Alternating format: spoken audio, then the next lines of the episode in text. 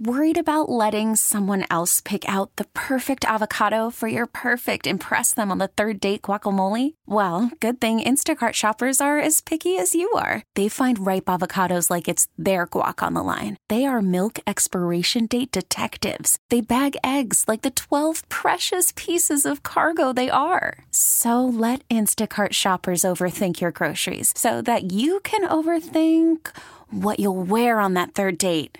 Download the Instacart app to get free delivery on your first three orders while supplies last. Minimum $10 per order, additional term supply. This episode is brought to you by Progressive Insurance. Whether you love true crime or comedy, celebrity interviews or news, you call the shots on what's in your podcast queue. And guess what? Now you can call them on your auto insurance too with the Name Your Price tool from Progressive.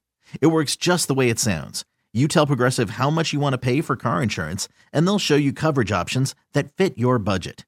Get your quote today at progressive.com to join the over 28 million drivers who trust Progressive. Progressive Casualty Insurance Company and Affiliates. Price and coverage match limited by state law. Happy Tuesday morning, Rickies. We are the Junks. We're coming to you live on 1067 The Fan, the Team 980, 910 The Fan in Richmond, Virginia, and Monumental Sports Network. We're presented by Cropp-Metcalfe, the official heating and cooling company of the Junks. If you're looking to be the next five star HVAC technician or plumber, you just go to cropmetcalf.com. You can join their team today. I am Cakes. My Twitter handle is at Money Metal Cakes. I'm pretty sure I'll never call it X, even though it could be costing me followers. Could be the case. At Cakes Flops on Instagram. I'm joined by Jason Bishop. What's up? What's up, Cakesy? JP? Hello. Matt and Matt. Hello. What's up? Those are all of the principals that are here. Don't forget Mike Marr also here. Oh, Mikey Marr. as well. That Forgot is- about that Mike. is your crew leading you through a Tuesday morning. EB on the road following Marist Lacrosse, who I believe has a midweek tilt at UMass. I hmm. think tomorrow. I saw you were busy this weekend at MGM National Harbor. I was yes. How'd you fare? Uh, I didn't fare well. I didn't. I didn't get the the uh, the bag to come back on day two for the opening event of the Potomac Winter Poker Open. Was that Saturday or Sunday? I played on. Or did you play on Friday? Oh, hold on. Let me think. Let me let me go back. believe I played. I'm trying to remember. I played Saturday morning in hopes of coming back Sunday uh, for day two. Uh, couldn't make it. Played for about six hours. Got eliminated. That's uh, that's the way it works sometimes. Six hours. Well, I mean, sometimes people play for ten or twelve hours and get eliminated with no money. So that's kind of just the way it is. It was such a cold weekend, though. Being inside was Oh, probably yeah. the best play. It's fantastic. I finally got out yesterday, and it was kind of a last minute thing. We didn't have plans, but me and my buddy went out and played some golf yesterday. And the sun was out. Mm-hmm. It was a nice day, so it was like, yeah, let's go out and sneak out there. But by the end, my hands were cold, and I, I'm not somebody that uses lotion on their hands. Now, this is a combination Mm-hmm. hands of are things cracking. did a little bag work on the heavy bag boxing without gloves. It was my, my, my son and I went to lift weights over at uh, Lifetime Fitness, and they have bags upstairs. And he was like, "Do you want to hit the bag?" And I, and usually, if I don't have wraps or gloves, I'll just hit it open hand. But I hit a couple, and my my knuckles are all dry. It rubs the And lotion banged on up. the skin, or else it Do you gets ever the use? hose Do your hands ever get super dry from the cold and this time of year? A little, but I, I mean, I would only use lotion very infrequently. No, my my knuckles are like cracked. I've got like cuts in like two or three spots. And uh, and this is just this is a weird detail. I'm not a lotion guy when it comes to other other pursuits. Neither am I. Don't need it. yeah, it's, it's unnecessary. It's just uh, it's it's a step that's it's just an extra step. Yeah, it's just gratuitous. Yeah, you need the lotion. You got to hook. But the anyway, up. you were inside for Yeah. six, seven Hang- hours. Did they have on a Saturday? Yeah. Did they have any concerts going that night at MGM National Harbor? Uh, or are you so I don't believe so. in your No, poker no. box that you never know what's going Here's on? Here's the thing, JP. When they have breaks during the poker tournaments, yeah, everybody flees the poker room like uh, like like cockroaches in your guys' old place where you would turn the lights on in College Park because everybody has to uh, go use the bathroom, go do whatever for 15 minutes, and I tend to use the bathrooms downstairs by the theater. So I get to when I come out of the bathroom, I see the acts that are coming to MGM in the next days, months, whatever it is. Mm. Biggest act that I, all of us know that I think was there this past weekend. Boyz II Men. Oh, Boyz II Men. You know, I'm sure just That's a big one. make the trip down from Philly or wherever they live. I know they're from Philly. yeah. Come and perform at MGM, and I'm sure it's packed to the rafters when they come. Uh, but yeah, I mean, I, I don't know if that happened the day of, but it was like the day after. the I haven't seen a show at MGM National Harbor for several months, but I Mm-hmm. always have a great time seeing shows there. Also at Capital One, I've seen. I just I'm not that familiar with his comedy. I've seen that Nate Bargatze is Yeah. doing Capital One. He's huge now. God, that, when you're doing the Capital One as a comedian, That's- you are just raking in the It's dough. about the biggest room you can do. What's Like, are you that familiar with this I, comedy? I've seen No. one of his one of his uh, hour specials, I guess, on Netflix. He's very funny. Nate He's just Bargatze, blown up that his like the name? last Nate year or. Bargatze? B a r g a t z e. Man, He is I'm pretty funny. I'm so out of it on the on the. what type the of comedian humor does he do? It seems like just kind of regular dad, family man humor, with- or I I'm might gonna- be wrong. I'm going to go with look. I'm no comedy expert, but I'm going to go with his style is observational slash deadpan humor. And I don't look. I don't. I don't know if somebody that's listening uh, would would uh, refute that, but that's kind of the the vibe that I get from him when I see him do stand up. He's very funny. yeah, I'm I'm more familiar with like the old school guys. Like I really, I think I want to go see David Spade. He's coming to town in March. Mm-hmm. Yeah. I like to see you know three or four comedy shows a year, and then maybe two or three concerts if I Mhm. can Like to mix find the right ones Yeah. and find the right date. I mean, I've told Jason that Judas Priest is coming to MGM uh, in a few months in May. If, I, if he wants a ticket, I could get him a spot in a suite. I'm sure. I'm sure I can pull some strings. Yeah, let's work that happen. out. Let's make that a party night. I'm sure. so I when could. you lose your tournament, do you extend the play with your cash game? You've done that before. I have done that before. so you but just drive home. no. I left. I left the premises within probably 20 minutes. I went and hung out in, in a lounge for a few minutes, had a drink, uh, like a San Pellegrino, not like a real drink, and then hopped in my Matchbox car and sped home. What Saturday was, what was was the day- first place prize of that tournament? The first place prize of the tournament that I got busted out of was one hundred forty-three thousand Yeah, dollars. I had a buddy who finished 39th. Okay. You took home like 2,500 bucks. Yeah, I mean that's that's pretty. That was for, good, for finishing top forty. That's a pretty decent score. Yeah. Saturday was the day where we had a little bit of snow. Friday night into Saturday. And I remember on Friday night we were hanging out at some friend's house and they were like, "Oh, it's supposed to snow six inches." Yeah. It was a What a dud- dusting, dud. but it sucks. It canceled all the activities on Saturday, so I coach my daughter's basketball team. That was canceled. So I was in the house a lot this weekend. That's I- why I got out yesterday for golf. Going to get warm though, boys. It's going to be close to 60, if not 60 on Friday, although it's supposed to rain. Next Mm. week, midweek, Wednesday, Thursday, 67. was it warmer in North Carolina where you were? Yes, it was warmer in North Carolina. It was. Where did there- you visit? It's called Southport, southeast of Wilmington, and it Mm. was about 65 to 70. Ooh, very nice. Just beautiful days. I'm gonna have to look up this swanky locale. I saw Doug Kammerer was apologizing on his Facebook. oh, he was. Yeah. he said because of his something the prediction. fact, like I got to do better.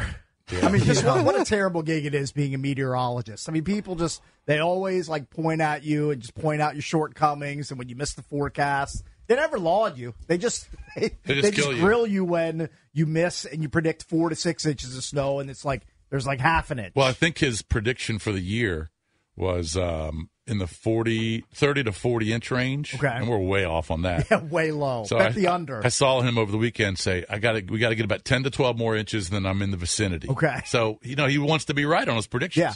But he's not so even close he- right now. He's kind of, his grasping for snow is kind of like me grasping for the Caps to get the last uh, playoff spot. Yeah, Oh, both you're grasping. the East. You're both graspers. We're both grasping. yeah. I Like, think you're I'm- grasping a little bit more Like than I'm he grasping tonight that the Caps upset the Devils. It's a four point swing in in the playoffs. is. Are they playing chase. at home tonight? It's at Cap One. Yes. I looked at it this morning. I told Cakes, and I saw they're eight points out of the last mm-hmm. wild card spot. yeah. Yeah. that seems like a lot. Now they do have a couple games in hand, Games but in even if you Games win right both of those games in hand, Games you're in still hand. four back. Yeah, but they're not the type of team that's going to go on a run and win five out of six. Most likely no. They're not Probably that good. not. I mean, they could surprise me, but I don't no, think they this are. season's about accomplishments. TJ Oshie, 300th goal. That's right. So that was big for him. Hey, look, if the Caps do not qualify for the playoffs, let's just have Ovi stay in his heater. Just keep racking up That's the what it's about this year. Is just him getting closer and Sadly, closer. that seems like that's what is going to keep people's attention. so what do they have? Fifty. They've played fifty-three games. They've got fifty-six points. Yeah, Cake says dedicated to the Capitals, though. He's got his beanies. He's got his yeah. sticker on his laptop. that's correct. Yeah. What other stickers do you got on a Uh, laptop? they're do you have a shark Uh, laptop? yeah, my, my daughter gave me a bunch of stickers, so I, I dressed up my boring laptop. Most of them are team logos, but do you just Some have a shark logos, down some there? bands that I just, you know, I'm, I'm way too old to be to be into that sort of thing. By the way, Jason, I Yeah. looked up Southport, North Carolina. It doesn't look like it's that far from uh, Myrtle Beach. It's yeah, because Myrtle Beach is n- the northernmost part of South Carolina, so it's not that far. I, don't, I mean, I don't know, 30, 40 minutes, maybe a little bit longer. I'll never forget mine and Valdez's uh, romantic trip down to, to Myrtle Beach, South Carolina. It was Yeah. fun. We had a good time. We played golf. I watched We- these stick big lippers in his mouth. We uh We- we, we also did the fastest trip in the world We did. driving back from Myrtle Beach. That is correct. DC. We Cakes, also- Cakes was a lead foot. We also we also brought uh, this was a no no, but we did it. We brought I think glass bottle beers down to the lazy Yes. river at the hotel, and we we just we just lazy riveted around Oh, did you? on the Dude, inner tubes. lazy slugging rivers are silly. Yeah, I can't remember. Fantastic. We played golf with listeners, right? Yes. Yeah, I believe so. Yeah, It was for the I D, remember- it was for the DC to Myrtle um, Yes. right. promo. It was The Bob best part of that promo is the promo included a flight. and then, and then they we all canceled drove. it. Right, the flight fell through. That was like one of the cornerstones of the promotion. Yes. Was hey, get on a bird, fly from DC down to Myrtle. You're there in 45 minutes. I don't know how long the flight takes, Right. and bang, you're out on the golf course. You're you're Yeah, you're same yucking day. it up with your friends. You're slamming 20 Miller Lights. It's a good time had by all until the flights fell through, and then they're like, oh, you have to drive down to Myrtle Beach. Right, that's brutal. Instead, and we said, okay, road trip time. Hopped in the car, sped to Myrtle Beach, did the trip, sped I, back. I think I, I uh, only went because Eric was supposed to go, but he like broke his hand. Okay. Oh, yeah. Yes. and then I weaseled my way into the Hey, trip. perfect. It worked Hey, at out. least we had one decent golfer because he had the two worst golfers of the bunch in me and Cakes. Yep, correct. For a golf trip. That's okay. Nobody's keeping the, that close a score when you're playing at, at Myrtle. People are just there to have a good time.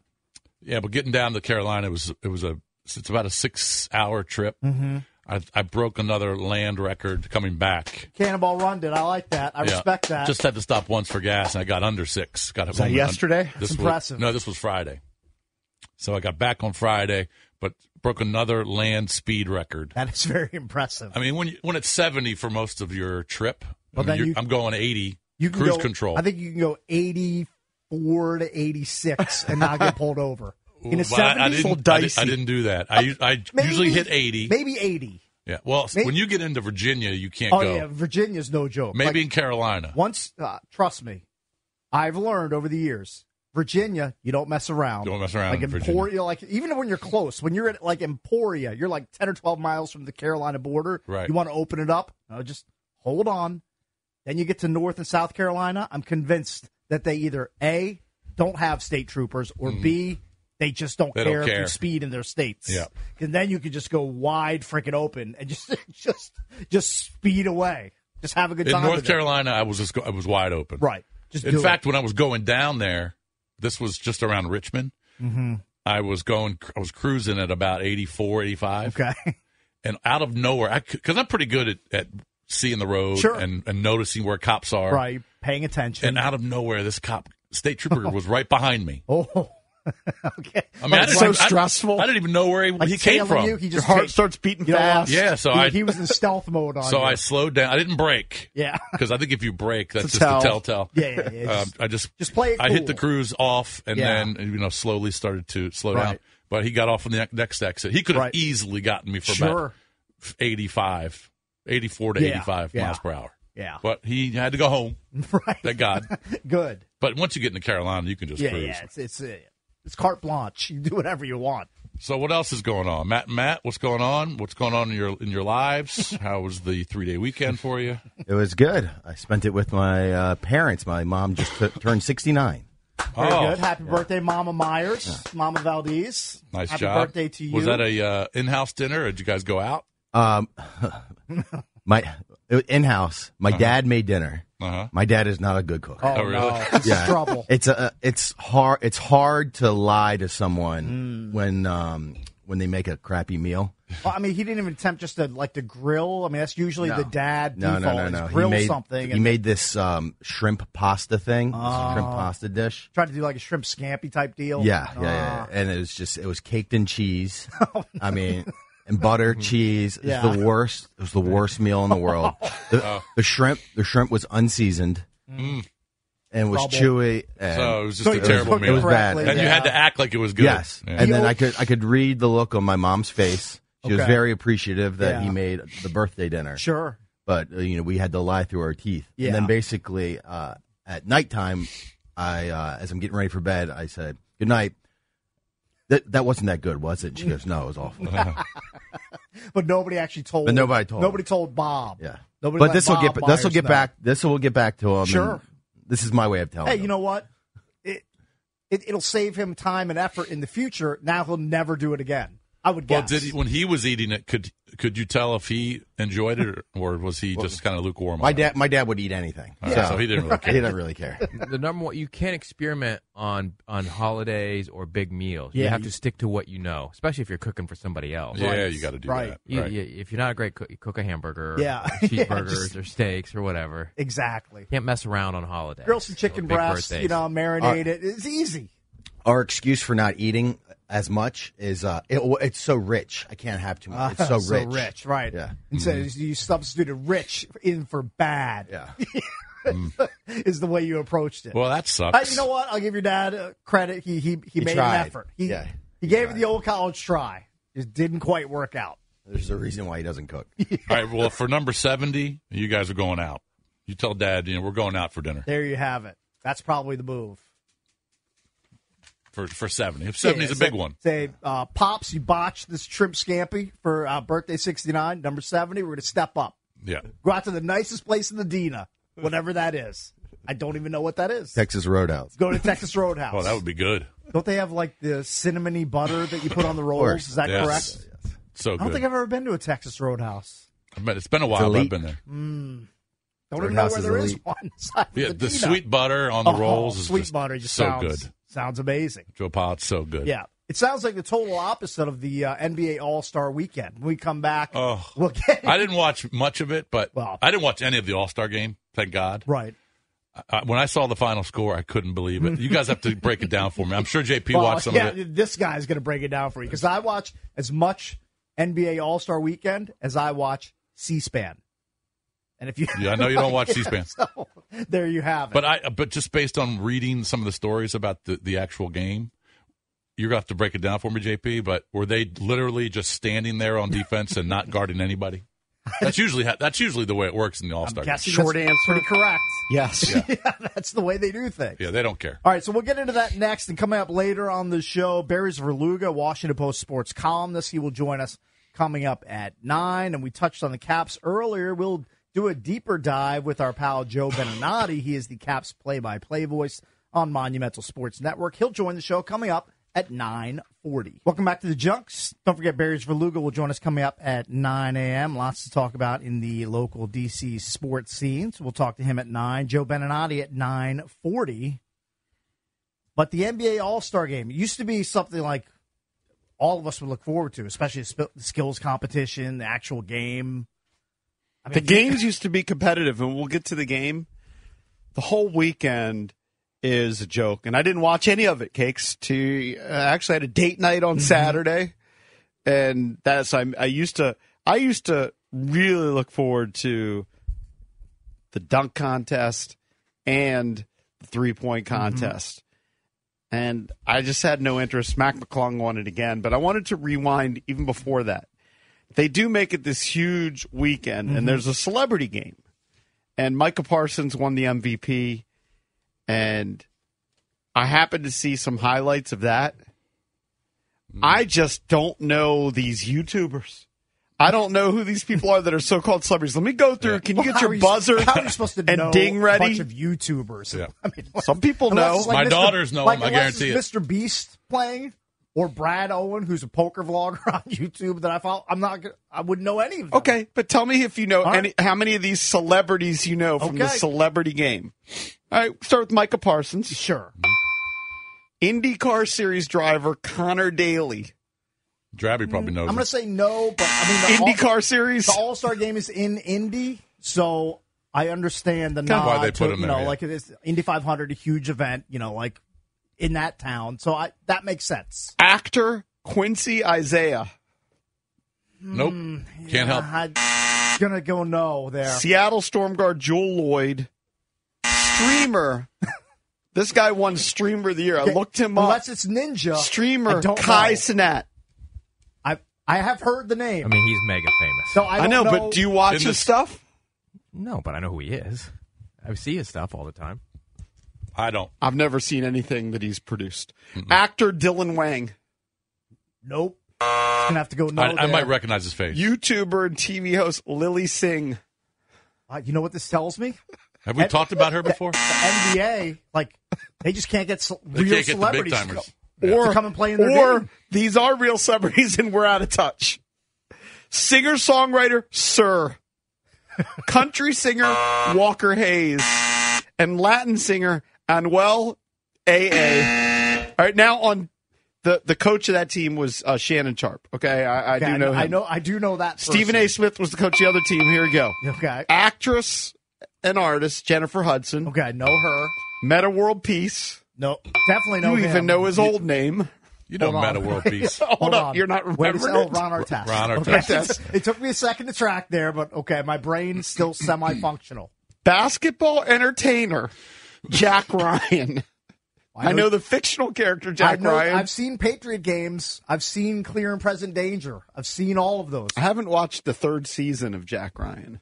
It's probably been out forever. I saw it. It's it's it's pretty good. Yeah. It's not bad. I watched the Pretty- first two. Pretty What good is- product on Prime What Video. does Jack Ryan do when they say, "Oh, he's a street ball player"? there you go. Oh, he's a street ball player. Uh, CJ Stroud, All right. Definitely know him. chef Kwame Onwuachi.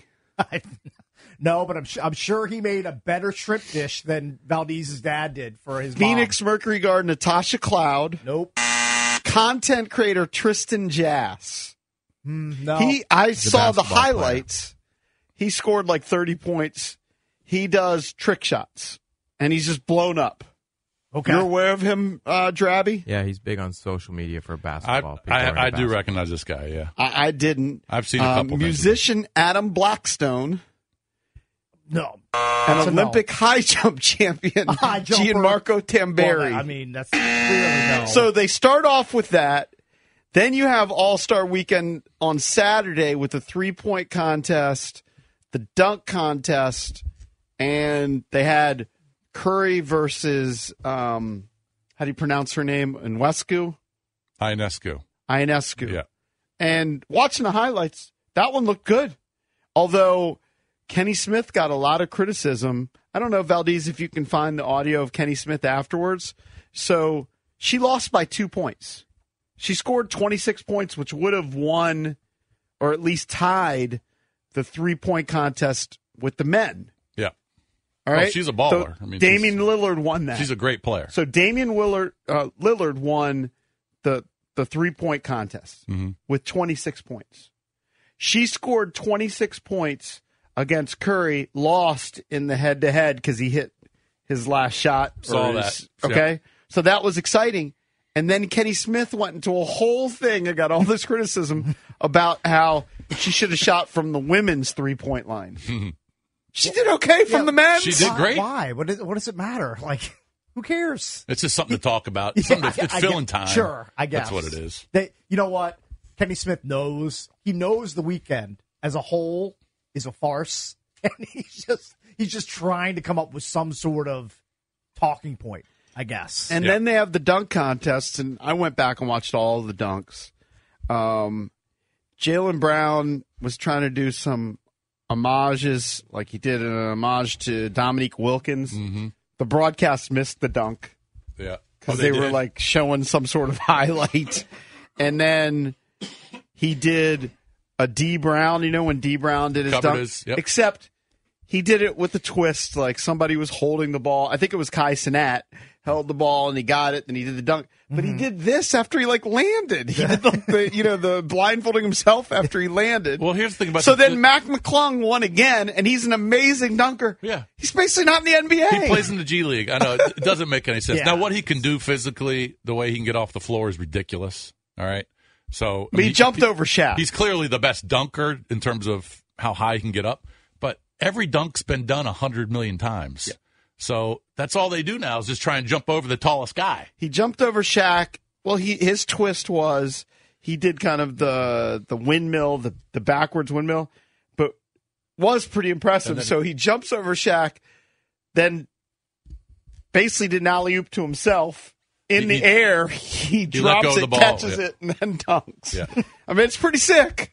Well, no, he's unbelievable. But, But he's again- not in the NBA. But he's not in the NBA. NBA. And was he in the NBA last year when he won it? Was he I think in he G played a couple games. I don't think he had been in He the had signed the NBA. Sixers right before the dunk contest, Oh, but he did? Obi Toppin's little brother was in it. He's not in the NBA. Right. What was the w- most embarrassing was the judging. Like they, it was like Mitch Richmond and um, Dominique Wilkins. They'd bring him out every year. Some Uh-huh. dude named like Darnell Hillman, I think, uh, old dunker or something like that. Just uh, it was so the, the Nubs dunks they were giving 49s, the great dunks they were giving 46s. I mean, it felt rigged to be honest with you. Like they were trying to push Jaylen Brown into the final because he was the biggest name. Um, yeah, it, it it it was really bad. Yeah, most most of the dunks had been done before, but they they were missing like they missed the Jaylen Brown dunk. Mm-hmm. Just it, the whole broadcast was kind of a nightmare. Yeah, and then they have the All Star game, which Cake said, you know, we grew up watching it. And even 15, 20 years ago, there was really good competition. Like, I wonder what LeBron thinks, because I think he was part of games where guys went at it. But it has devolved to the point where, look, he won the MVP and he made at least two of them. Yeah. But Damian Lillard was pulling up from the half court mm-hmm. line. They, they, they're making the game a farce. yes. Because back in the 80s and 90s, when you watch these games, they were trying hard to win. And They were. They were trying to win the games. It's just a three point contest. I think Karl-Anthony Towns Mm-hmm. scored 31 points in the fourth quarter. That's right. well, it's just kind of like the way the league is now in general. I mean, that no one's playing defense, and if you score 120 in a game, that's you, you have an that's an average offensive output. I was telling Jason during the break, you could probably Google it and see it, but Luka and the Joker ran a fast break where they were basically playing patty cake down the court, not even catching the ball, just patting it back and forth to each other. Yeah, that's like a like a, a rec league coach's dream. They love that. Ball, So, no, I don't not know- Touch the ground here. I don't know what they can do. Look, the Pro Bowl gave up, right? The Pro Bowl Yes, went they from punted. Sean Taylor delivering bone crushing hits Mm-hmm. to a joke, so they just called it quits. And they did uh, flag football this year and Right. skills competitions. I think eventually you're going to see the same thing The happen. NBA with All Star NBA. game, it used to be competitive. I, I, I think because it was so bad, NBA TV showed an old All Star game, and I happened to see the ending, or maybe I saw it on Twitter. I don't know where I saw it, but it was Kobe Bryant and Stephon Marbury going at it at the end of the game. Yeah. And it looked like a game seven of the NBA Finals. like they were going at it. Mm-hmm. And now they literally stand around so that somebody can dribble down the court, then bounce it so that LeBron can come in for a dunk. Or they throw it off the backboard for an alley oop. Or it's just three pointers after three pointers. I might be wrong with the number, but it was something like 169 three pointers were attempted in the game. I think Think about that. Wow. I think I'm speaking for all of us, except for maybe Mike Marr, maybe even for him too. We've all officially aged out of any sort of All Star game, whether it's NHL, NBA, NFL Pro Bowl. I mean, But, but even baseball. mainly for kids. baseball used to have interesting matchups like be- especially when they didn't when the national league and american league didn't play each other regularly Yeah. you'd be like ooh get to see randy johnson against you know whoever let's say who moved to the national league and mm-hmm. like oh randy johnson against ken griffey jr right. Yeah, they were good matchups. And I don't even know where it turned in the NBA All Star game because back in the 80s and early 90s, you might have 250 points scored total. Right. Now you're getting close to 400 points. Right. And, uh, do they still do that weird rule at the end in the fourth quarter? No, they got rid of that. That actually Okay. made it somewhat interesting a few years ago. I mean, ninety-five percent of the game was Mm-hmm. a joke, but with the Elam ending, teams competed in the final few minutes. Yeah. But this is just another uh, uh, mark on Adam Silver's career, in my Right. opinion. Like Oh, he's he was just getting dragged on worst. Twitter so hard. Like the NBA community, I think likes him. Right. If but he just gets dominated by the players. The players do whatever they want. Mm-hmm. Right. He bends over backwards Sure. for him. David Stern's rolling over in his grave, I'm sure, for handing it off to this bum. the, the load management, the lack of physicality, Yeah. the tampering, just the, the goof. It's just a goofball league at this point. Like nothing is taken seriously. I get it, it's an All Star game, but Luka Doncic shot a s like a seventy-five foot shot with forty seconds left in the half. There was it was a total farce. I can't imagine paying five dollars to witness that whole Right. thing. I mean, I, it's it's shocking Right, that the arena is full. I mean, It's full. just- People go out there and they people- watch that it- dribble. It's an event. I, I understand why people are drawn to it because the NBA superstars are there, but don't expect to see any sort of competitive game first and foremost, and certainly don't expect to see a good dunk contest because that ship has officially sailed. I think Well, don't discredit what what McClung does. It's just he's talented, McClung. But when when he's not even really in the league, like that's a huge problem. Like Adam Silver should be going to these guys and saying, "We need superstars at the dunk contest. I can't have a fringe NBA G leaguer dominating the, dunk because contest." This McClung is- is, a better dunker than. I mean, like, do you remember when I'm forgetting which Barry Brent Barry won Yes, the contest? I Yeah. mean, it was great. Yeah. Whatever he, he jumped from the foul line, kind of, sort of. Yeah. Um, how long But he was would. that? Ma- McClung would crush him. McClung would beat Yeah, McClung- almost everybody. He'd probably beat Blake Griffin. I mean, he, he's he's got a 50 inch vertical. problem I mean, is stupid. how, many jerseys has Mac McClung sold? Ten. Yeah. But when it comes to the game, I just did the math. It was 168 three pointers attempted. Right. And I heard about yeah Luka's thing. I did see these guys are so skilled. Um, there was a clip. This wasn't in the game of Luka just goofing around, shooting half court shots, but shooting them as like the highest you could. And he made two in a row. Like you should see the clip. I'll show you during the break.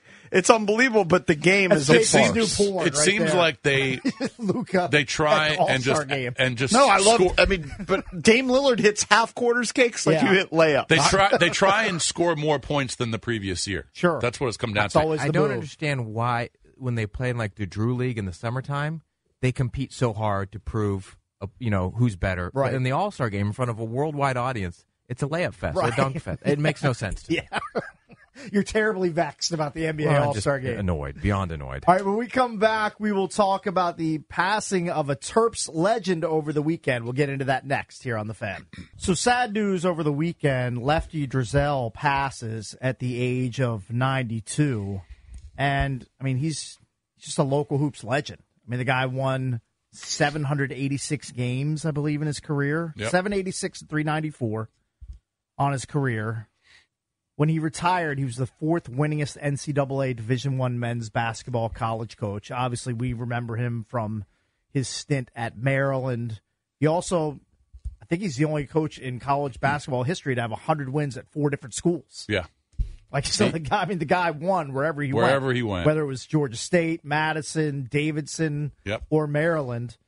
Uh, um, huge impact on college coaching. Huge impact on the Maryland program. Obviously, Mm-hmm. um, had- You used to lived go to a lot of games life. as a kid, Jason. Went a ton. Because I'll I- say lefty, I you know, it, it, it's not before our time, but I was an early college basketball fan, and my the first team that I really liked was Georgetown. I don't know, maybe I was just jumping aboard the winner. Right. Um, I liked them before Patrick came there, but I liked Georgetown more than I liked Maryland as a kid for some reason, and I ended up going to Maryland.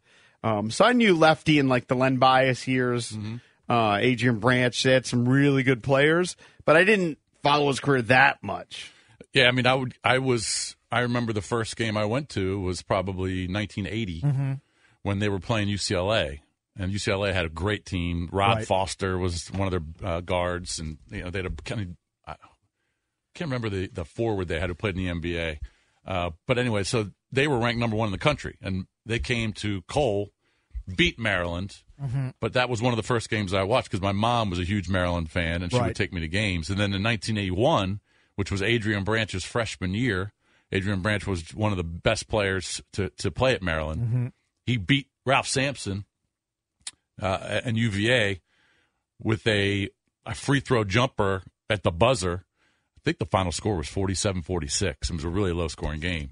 And I remember storming the court because everyone stormed the court, and I stormed the court Court storm. when I was 11 years you. old. Look at you. And I went up to Adrian Branch. I gave him a high five. Right. You're probably already six foot when yeah. you're 11. He's I probably can't like, what remember. is this kid, a walk on? Look at this guy. Yeah, who's at this tall, kid? Look at this tall kid. And then, um, tall, lanky kid. and then obviously, you know, Bias comes and Bias and Branch in 1984 was just a great year when they beat Duke in the ACC championship, Mm-hmm. and then they ended up going to the NCAA tournament. Played David Robinson and Navy, beat them, lost to Villanova in the Sweet 16. But yeah, I mean, Lefty. He was he had such a personality, man. He was really good for basketball. He was just a local legend. I remember in 1986, his last year, I was working Maryland's basketball camp, Mm-hmm. um, and we went to Easy paycheck. easy paycheck, but it wasn't a lot.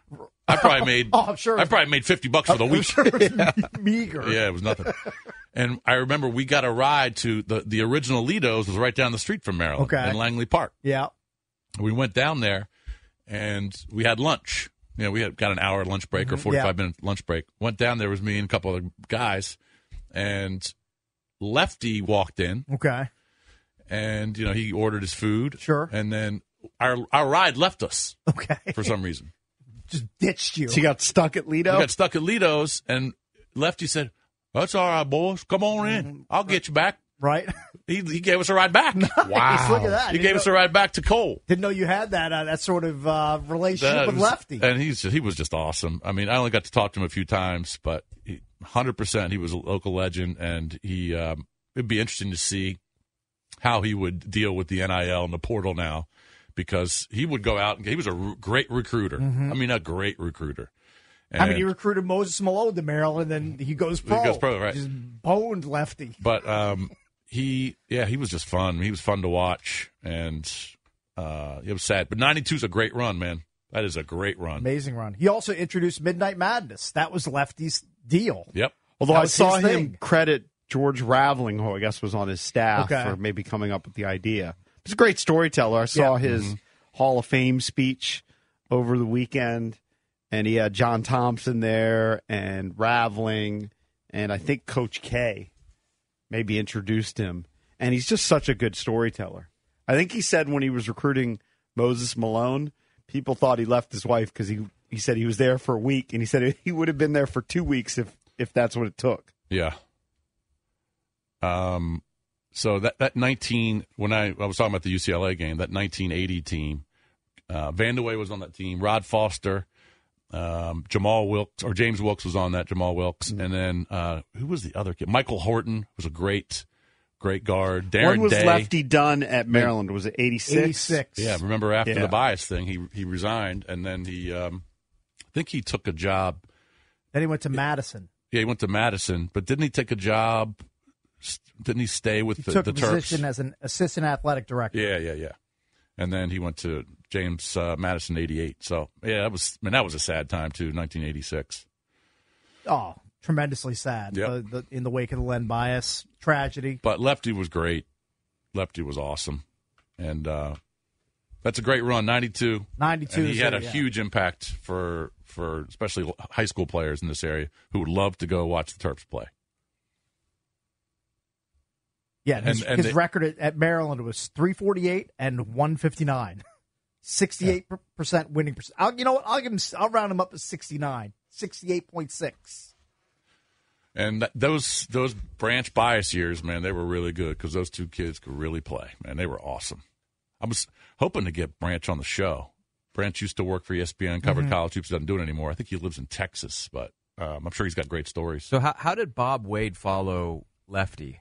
Was that I mean, did Lefty coach at all after bias, or did the pressure No. mount so much that summer that No, at Maryland he was done, and um, and Bob Wade, you know, he was a great high great school high player, school Dunbar, Like Baltimore. Baltimore, yeah, Baltimore Dunbar- area high Dun- school coach. Yeah. Dunbar, Dunbar, Baltimore, and he had you know great teams there. Then he came in, and um, You know, he it was tough for him because of the whole transition, and um, NCAA was doing some investigating uh, on the bias thing with cocaine, and it was just a bad time. Yeah, the Bob Wade era, very forgettable at Maryland, 36 and 50. I Yeah, want to say my freshman year, He was just a stopgap. EB and I used to go to a ton of games, Mm-hmm. and I want to say my freshman year we won one ACC game. It was brutal Well, with Bob the Terps Wade. went 9 and 20 that year. Yeah. Yeah, 1 and 13 in the ACC. I told you we won one ACC game. His ACC record, 7 and 35. But then our sophomore year, um, Gary took over and you know just changed everything. Right, of course. yeah. I mean, it wasn't immediate in terms of success. They couldn't even go to the tournament, but just Gary's presence, walking in the arena was so different. Mm-hmm.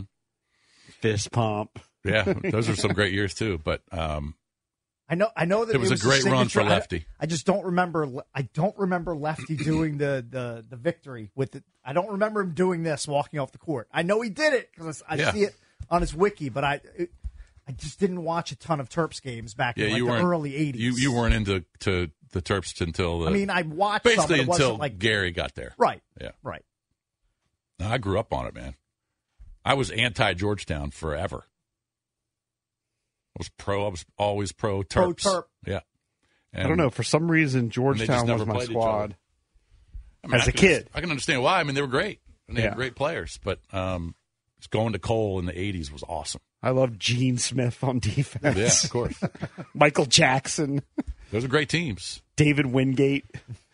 But um, RIP to, to Lefty. Yeah. And uh, 92 is a great run. And um, I know Feinstein will have some uh, stories about Lefty on Friday. Certainly. So pour some out for Lefty Driesell tonight. Passes away at the age of 92 over the weekend. What a life, what a career for him. When we come back, we will talk about another local team. We'll talk about the Nationals, the latest on their sale, or maybe not a sale. We'll get you the latest on that next here on the Worried about letting someone else pick out the perfect avocado for your perfect impress them on the third date guacamole? Well, good thing Instacart shoppers are as picky as you are. They find ripe avocados like it's their guac on the line. They are milk expiration date detectives. They bag eggs like the 12 precious pieces of cargo they are. So let Instacart shoppers overthink your groceries so that you can overthink what you'll wear on that third date.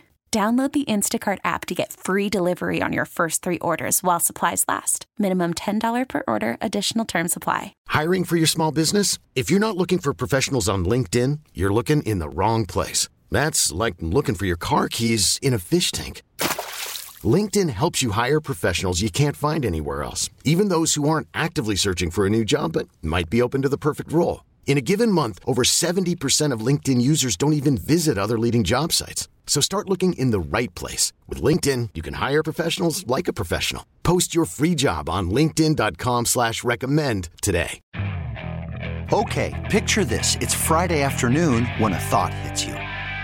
I can spend another weekend doing the same old whatever, or I can hop into my all new Hyundai Santa Fe and hit the road. With available HTRAC, all wheel drive, and three row seating, my whole family can head deep into the wild. Conquer the weekend in the all new Hyundai Santa Fe. Visit HyundaiUSA.com or call 562-314-4603 for more details. Hyundai, there's joy in every journey. Fan. The Junks are presented by Cropp-Metcalfe, the official heating and cooling company of the Junks. If you heard Savannah McCann during the update, she mentioned what we wanted to talk about here. The Nationals have been taken off the market. They're no longer for sale. Managing principal owner Mark Lerner says, quote, it's not the time or the place. Mark Lerner told the Washington Post on Monday that the team will remain under the family's control. Nats took the for sale sign off the front of the Nats Park. Well, I mean, uh, uh, just my lawn. just my guess was pretty simple to me. They didn't get what they're asking. I mean, they Yeah. want 2.4 billion. No one's giving them 2 2.4 billion for Mm-hmm. this team. Yeah, I was going to say, is that because they're not getting the offers?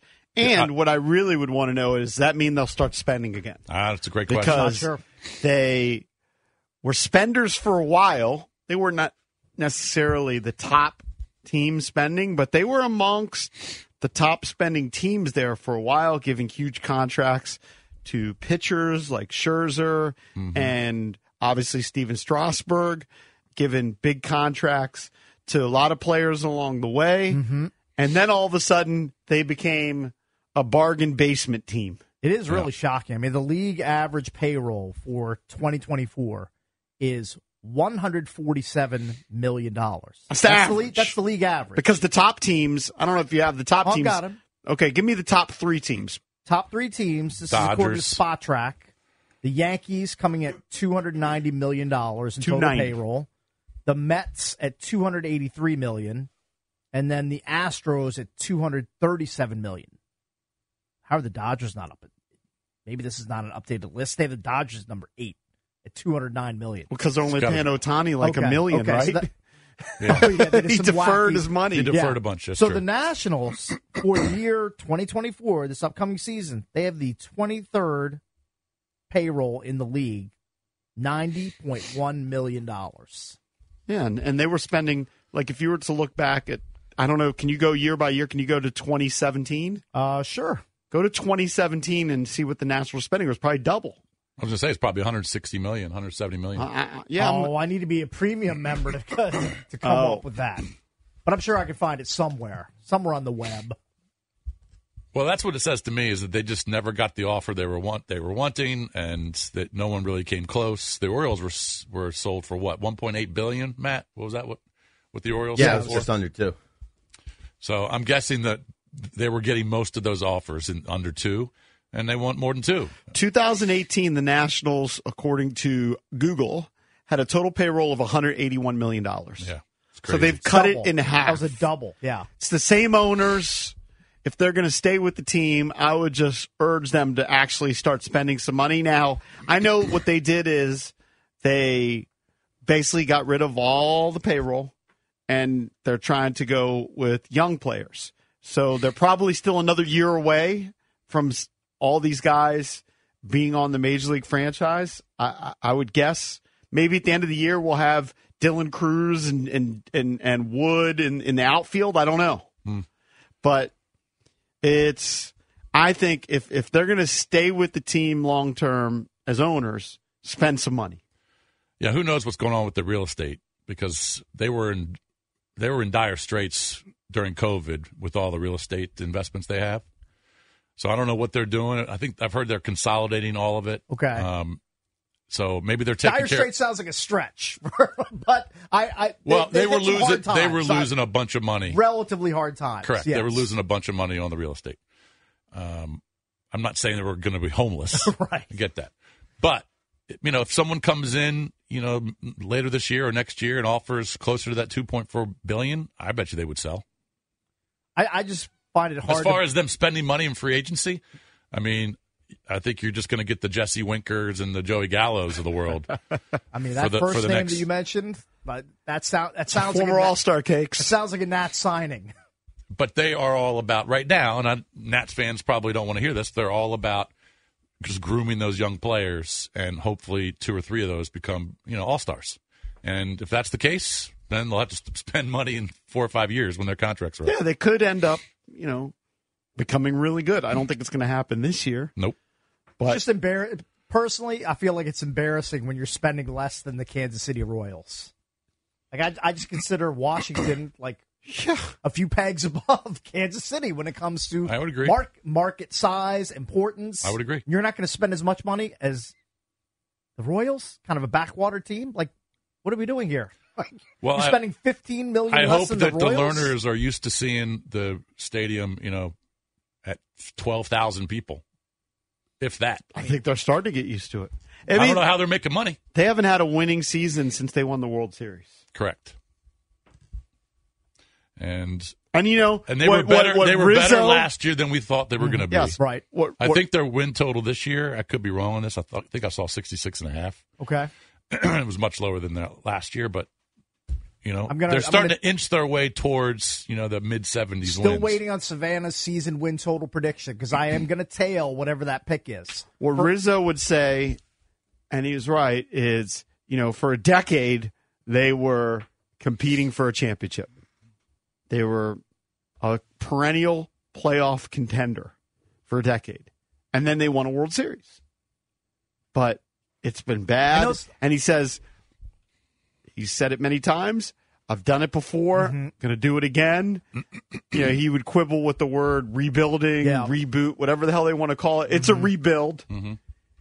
So we'll see if they can do it again because you get kind of used to it. Got used to a team that was competing for a playoff spot. And the stadium was more full because they were competitive every year. And they had stars. And slowly but surely, star after star left. Well, and then if you took Steven Strasburg's contract away and Patrick Corbin's, what would their total payroll be? Oh, What's it now? 70? I mean, for the upcoming season, it's ninety million. I said it'd be like in the mid 60s. right. Yeah, where would that rank, Cakes? If their payroll was seventy million, where would that rank? Because Uh, that's really what it should be.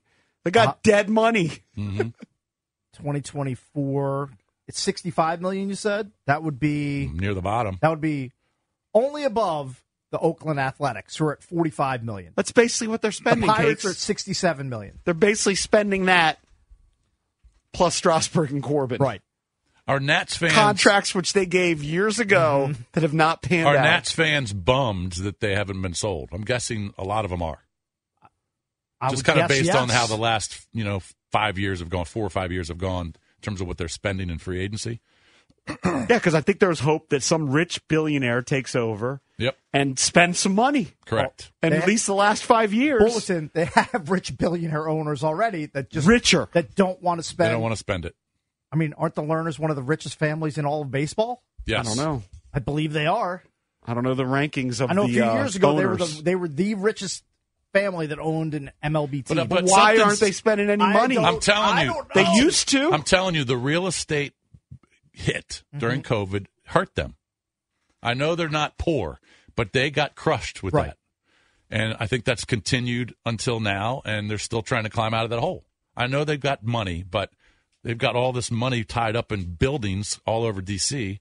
and Northern Virginia, and I'm telling you, that's one of the reasons they haven't been I'm sure money. it is, but it, like once you emerge from the, the COVID issues, like I it don't know. Less could- and less of an excuse. that could take years. and you can't you can't just keep being a bottom seven or eight spender in in the nation's capital. Like it's just it's embarrassing. and you don't commingle the funds anyway. Like it's a separate entity. Maybe it affects your judgment and the way you feel, but it's treated separately. Like the Right. the, the revenue from the baseball side really shouldn't be affected by the revenue on the building side and rent side, right? Right, but that's what I'm saying. They're probably not. They don't ha- have the revenue from the baseball side that they used to. Mm-hmm. So That's partly on them because their product isn't as good. I get it. I'm Keep just, letting- I'm just look, telling you. I mean, it- it I'm look- just telling you, fellas. I'm, and I got a credible source on this. They got crushed Yeah. in the COVID real estate sure. business. I understand that. However, You know Just think crushed? about the We succession. all got crushed. You know what we're back to doing? Spending. You spend. That donk spends. All of us spend. All of us are back to not as spending. not as think much. about not as think much about as we the used to. succession of stars that left. You started with Bryce Harper. They won a World Series without Bryce Harper. But Anthony Rendon goes. hmm Trey We're going Turner's to talk more gone. about Anthony Rendon later. Yeah. Trey Turner's gone. Juan Soto's gone. Scherzer's gone. I mean, All right. Well, to defend the Lerners a little bit, they offered Juan Soto over four hundred million dollars and Right. turned it down. All right. Now, since he didn't sign, everyone says, "Oh, they don't they don't spend any money." They mm-hmm. offered him over four hundred million. And So- everybody's going to crush Mike Rizzo. Like Mike Rizzo's hands are tied. Yeah. Like he's given a budget. He's given a limited amount of money to spend, and he's going to try to build the best team he can with the resources that he's given. So don't crush Mike Rizzo because the team only wins sixty-five or seventy games. Well, then you or got- whatever the number is. You got to figure out if Rizzo's the right guy for you because Rizzo, i he's not like the Rays front office where they like super analytical, where they Moneyball type thing, where they can Right. develop have deep farm systems and keep the cycle like the A's used to do over and over and over again. The Lerners have to decide whether they want to eventually spend money or mm-hmm. not. We can give them a pass for the last couple of years because the team was trash. But here in a year or two, if they don't start spending money, this is the new Lerners, and we better get used to it.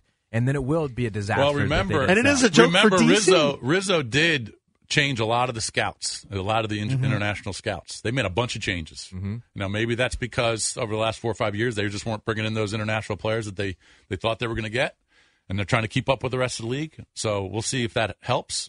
I mean, Rizzo relies on those guys. I mean, even now, w- with everyone talks about these young guys coming up, they don't even have. They're not even ranked in the top ten in Keith Law's farm systems.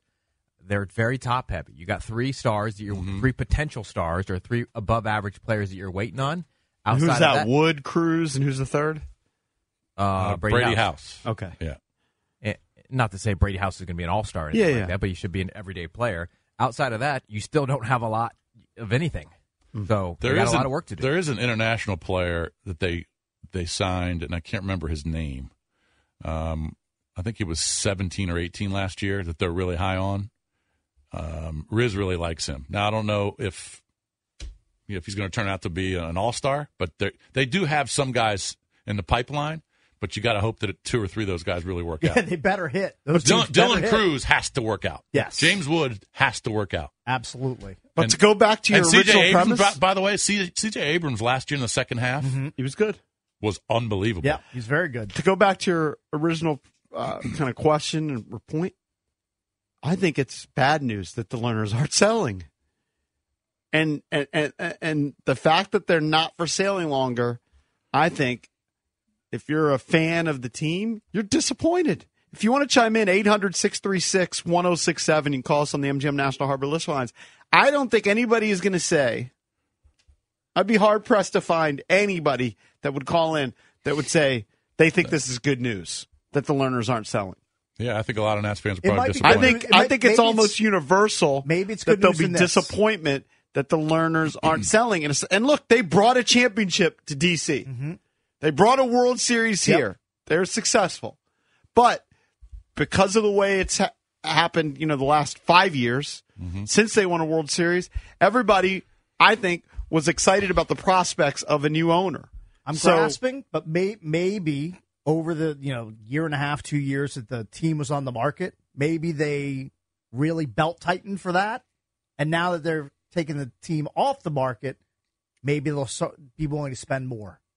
It's the kind Well, of see, the you- optimistic but- way to look at But it. But you got to understand that, and the kid I was talking about is, is Christian. I think his name's Christian Vaquero. He's 19. Mm-hmm. They're really high on this kid. Now, he's at, he's at single A ball. He's obviously got two or three years to, to kind of groom. But if the Dylan Crews, the James Woods, the Brady Houses of the world, you know, they got Cade Cavalli who's coming off the injury. If they all become really good players in three years, this team could be really good. Right.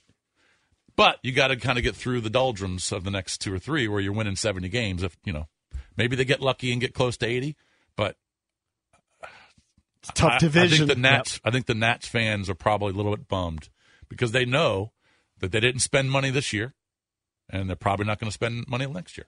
Nats fans, if you want to chime in on the MGM National Harbor listener lines at 800 636 1067, you can do that. Is it bad news that the Lerners have taken the Nationals off the market? They're no longer for sale. If you want to give us a call, you can do that at 800 636 1067. We'll be right back. Coming up. This episode is brought to you by Progressive Insurance. Whether you love true crime or comedy, celebrity interviews or news, you call the shots on what's in your podcast queue. And guess what?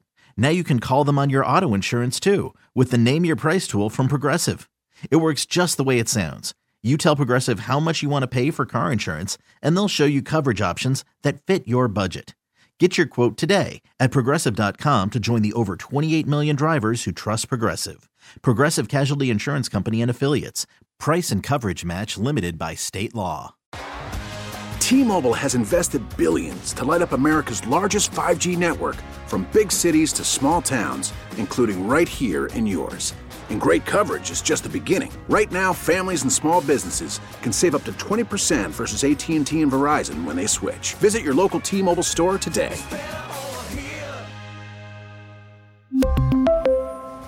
Plan savings with three lines of T Mobile Essentials versus comparable available plans. Plan features and taxes and fees may vary. Baseball is in full swing. NBA playoffs are heating up, and your NFL team is gearing up for training camp. Listen to the latest on the teams you love here on the Audacy app. The biggest sports radio stations in the country, providing unrivaled local coverage of their teams, all in one place. Exclusive interviews with players, coaches, and team executives, streaming live and always available on demand. Stay in the know with your favorite teams right here on the Audacy app. Later in today's show, we'll give you a chance to win two tickets to go see Luke Bryan's Mind of a Country Boy Tour 2024 at Jiffy Lube Live. So keep listening for your chance to win. But right now, we're taking your calls on the MGM National Harbor listener lines 800 636 1067.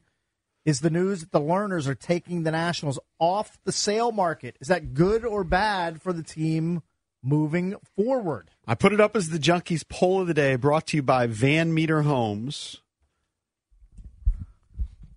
Love those. I think it's going to be close to 100% bad news. I guess I'll we'll give see. you an update here in a couple minutes. Okay. It is very early, uh, 85% bad news. There's 15% that say good news that they're not selling the team. I mean, again, they did bring a World Series to Washington and had a perennial contender for a decade. There are there've got to be some fans out there that are just appreciative of what they did. Definitely. They went out and spent a bunch of money on certain guys. But Ri- it's- Rizzo drafted point, well. They, they turned into superstars. Look, there, there's a honeymoon after that. I under, understand that. Same thing with the Caps. But you know what? The sand is pretty much through the hourglass for the honeymoon for not only the Caps, for the Nationals as well. I agree. The Caps Stanley Cup title was in 18. The Nats was in 2019. yeah. I mean, it's we've got a lot of time in between those those title Well, runs look, and now. if this lasts another four or five years and the Lerners still have the team, Mm-hmm. Right. I, I, I would agree. But, you know, owners have to deal with these superstars that have expiring contracts. You can't keep them all. right. Turns out they didn't keep. Well, they kept Strasburg, but he turned into to a you know injury prone player, and he was never pitching. and you're right. And they did But make a big offer They to made a big offer to Soto. He decided to go to free agency. Um, but if some of these kids work out, they could have a pretty good team in, in three years. Yeah, they're Well, that- playing. they're playing the long game. That's Uh, what they're going to need because I don't see them being in on any big name free agents, at least in the. sh- Yeah, they're going to get the or Nick two. Senzels and the Joey Gallos of the world Right. right, now. Yeah, probably not. Doug McKinney, who used to produce this show, said anybody who says good news isn't a Nats fan. Let's go to the phones 800 636 1067. All right, let's uh, let's go to Jason in Woodbridge. Jason, you're on with Junks. Good morning. Hey, good morning. What's up? Uh, yeah, I was definitely sad to hear it. I mean, Ted Lerner was the one that was the real owner that cared about the Nats. The sons and the family, I don't know. But I was hoping we would get, like, you know, the Saudis to buy the team or somebody with stupid money. But, you know, hopefully we can uh, make a come up. Hopefully these young guys can step it up. Are you ex- up are you year. Jason? Are you excited at all for this particular season? Oh yeah, I hope you guys start talking Nationals every day. Give me the uh the single A lineups. I mean, come on, let's let's hear it. I can guarantee you we're not going to do that. I can, I can, No, but I can with see why. 1000% certain. No, we're not going to do that. But I could see why you'd be uh, excited to see some of these young kids. Now, I don't know if you're going to see James Wood and Dylan Crews, Right. You know, before the All Star break, but you might see them afterwards. But you know, they've got five or six kids. And when I say kids, you know, they're 20, 21, 22, that you can start building around. Now, based on history, they're not all going to be superstars. What's their likely But may- rotation this year? Oh well, it's Mackenzie Gore and it's JoJo Gray and it's Corby, and um, So top two are young. they still have Trevor Williams. Yeah. Um, I don't know who the fifth one would be. Jake Irvin, I Okay. think was the fifth one. Man, I got a feeling Savannah's going to tell me to bet the But over. But you know, With Caval- that rotation, I'm not going to want to bet the over. But Cade Cavalli was someone they were really kind of banking on, Right. and I don't know what his injury injury status is now. I don't know when he's going to be back, but he would have been in the starting rotation if Right. he wasn't hurt. All right, let's go to Glenn in Sterling. 800 636 1067 is the number. is the Nats non sale good or bad for the team moving forward? Glenn, good morning. Good morning. I think it's bad. I think it's bad because I don't think the Lerners are in any way committed to this team. I think that if somebody like you walked in with a $2 billion check tomorrow, you would be the owner of the team. I think there used to be a team, I think it was the Redskins, the, the slogan was the future is now. And if what we have is the future, then it's time to start seeing some of these guys because you can't just keep pending on, on, on what's going to happen on miracles. As far as losing players, I mean, look at the Cubs. They lost Bryant. They lost Rizzo. I mean, everybody loses. The only, but the problem is everybody goes to the same teams. I think they need Yeah. to show some commitment. I think it's time. Okay, you're going to keep the team. Then what are you going to do? What's Yeah, but plan? Traby brings up a good point. A team like Tampa doesn't Thanks, have some super high payroll. They find a way to compete all the time. Yes, the guys tend to go to the Dodgers and the Yankees Mm-hmm. and the Mets. We understand that. But in Major League Baseball, I don't have the list in front of me. Almost every year there's a different World Series champion. Yeah, but those are the teams. But the teams that you're talking about that spend a bunch of money, they're always in the playoffs. Most most of the time. I mean, Boston has struggled the last few years, but most of the time, if you're spending money, you're going to be in the playoffs. And the Lerners probably they probably look at the Mets in their division and say they and they say we can't spend year after year what that team spends. Well, they better look at the Phillies and Braves too. Cohen, like Yeah. that guy, doesn't care about spending. Like he's his payroll for this upcoming season is two hundred eighty three million dollars. So the, uh, Well, the, the problem with them right now, three and he's and he's trying to Nats are cut some spending. contracts. the Right. problem with them right now is the Phillies and the Braves are in their division. Right, Like that's and the Mets who have a top two payroll. that's a Yeah. gauntlet. It's brutal. And they better hit. They better hit on those young guys. What's the Phillies payroll? Phillies Oh, payroll it's is fourth, two hundred thirty seven million. I saw that Bryce Harper wants to to like extend his deal. His deal already goes like another ten years. Yeah, what is what is he? Yeah. hold on, He is he to- doing a bit or is he serious? Oh, he's serious. He's looking to extend his deal with ten years left he on it or play, nine years left he on wants it. to play into his 40s. Just play first base or DH. if I'm the Phillies, I'm going to say, you know what? Let's just let these next few years play out. We'll, we'll figure it out as we go.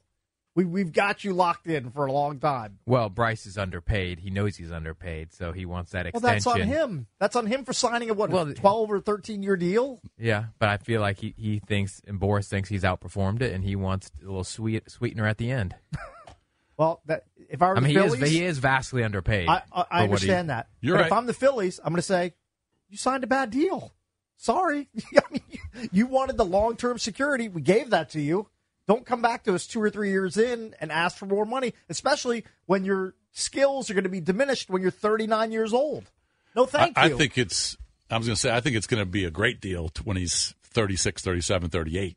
it, it might be if he keeps up like close I mean, anytime, production. anytime you sign a contract for 13 years, what was his deal? 13 years? 12 years? Yeah, I'll look it up. I think it was something or- in that. He realm. knew. I mean, he and Boras knew that it was going to be he was going to be underpaid based on you know the guys who were coming up in free agency. He He signed a that. 13 year, $330 million Yeah. deal. Yeah, I mean, It takes him through 2031. yeah, he's got seven more years left. But look, if you want to compete, you can do it different ways. But I think that you have to have a combination of if you're going to go young and bank on all of these kids that are in the minor leagues, you're eventually going to have to supplement them with some free agents. And to me, the news that the Lerners are retaining the team is bad news. You can vote at Junks Radio. Um, because they just haven't shown it the last several years. Mm-hmm. They did 15 years ago, 10 years ago, five years ago. It seemed like they were spenders and you were happy with the Lerners and they delivered a World Series and you can never take that away from them. But right now, I'm looking at a division. Cakes keeps bringing up the Mets, $231 million payroll. Well, I'll look at the teams that are threatening to win the division every year, and it's the Phillies, 236 million, and the Braves, 193 million. Mhm. They're over a hundred million dollars behind that. A hundred million dollars behind that in payroll. That's ridiculous. Well, maybe Ted- and it is not Oakland. Maybe Ted had Right. something to do with it. It's not Maybe it was Pittsburgh. Ted. Like the the Ted teams at the bottom or of the payroll. Lerner? Ted Lerner, Okay. yeah. The teams at the bottom of the payroll, they've been jokes for years in terms of where they are as a market and where they are in terms of spending. The Miami Marlins, the Pittsburgh Pirates, the Oakland A's. And that's basically where Washington is right now. That's why Nats fans aren't really looking forward to this season. Maybe f- the first week, but you know, once late May gets here, you're probably out. We touched on it earlier that Corbin and Strasburg, they take up 53% of the current payroll. Correct. Two guys, one who doesn't even get on the field, and the other one who is they 19 the- losses. The, the best compliment is he eats up innings. Right. Correct.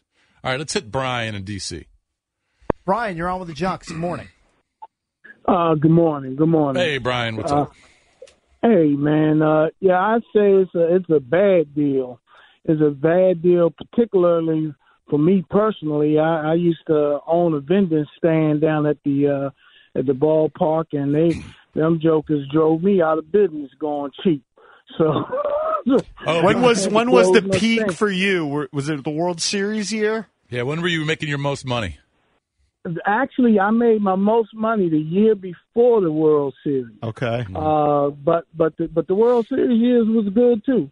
But uh, yeah, no, it was uh, it was good. What was your Good, product? but What, then- what were you se- What were you selling to the masses? Hot dogs, water, soda, you know, just the stuff, basic stuff. So now you're not doing it anymore. Nope, nope, nope, nope. I lost money. The last two years I was there, I lost money. Wow. Yeah. you lose money no, selling it's water, bad by the way? I mean, So when you when you say you lost money, how much would you spend for let's say per game on your goods on hot dogs and waters? How much would you spend?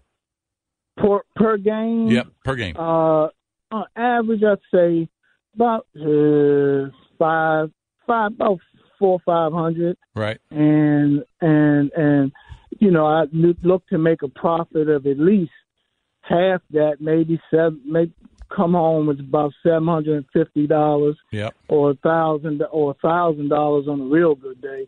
But uh it got bad the last couple of game couple of years. It got really bad. So what, so what were you saying? What, how much were you making on a bad day? So you, you make three four hundred? Uh, no, no, no. Some, some on a real bad day, I Yep. lose money. Oh yeah, yeah, yeah. That's what yeah, I mean. yeah. You lose money. Yeah. yeah, yeah, yeah. About take home about two, three hundred Mm. sometimes.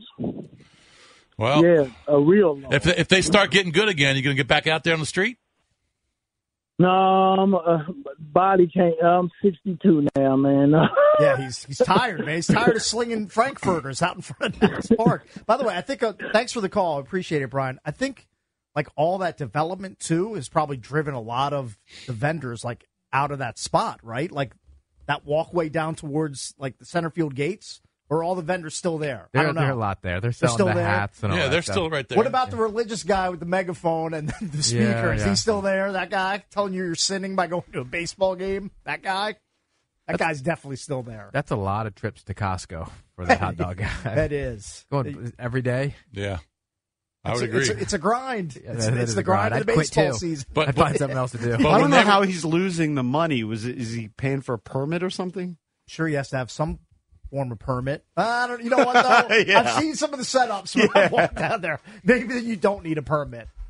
That's a good point. No, he's saying he's he's losing money because he's sp- spending five hundred on his goods. He's only selling If three he- or 400 he hundred buys bucks. like He's- two hundred bucks for the hot dogs. He's losing buy 100 bucks bucks per game. on the way in. That's I guess losing he's not money. selling much water because if you're just selling the water, you should be making a big profit. well, if you're only getting ten thousand fans, nobody's buying it. That's true. Now they would all, always stress that you can buy the water, and I think you could bring in one bottle of water to the stadium. mm-hmm. That was kind of their selling point.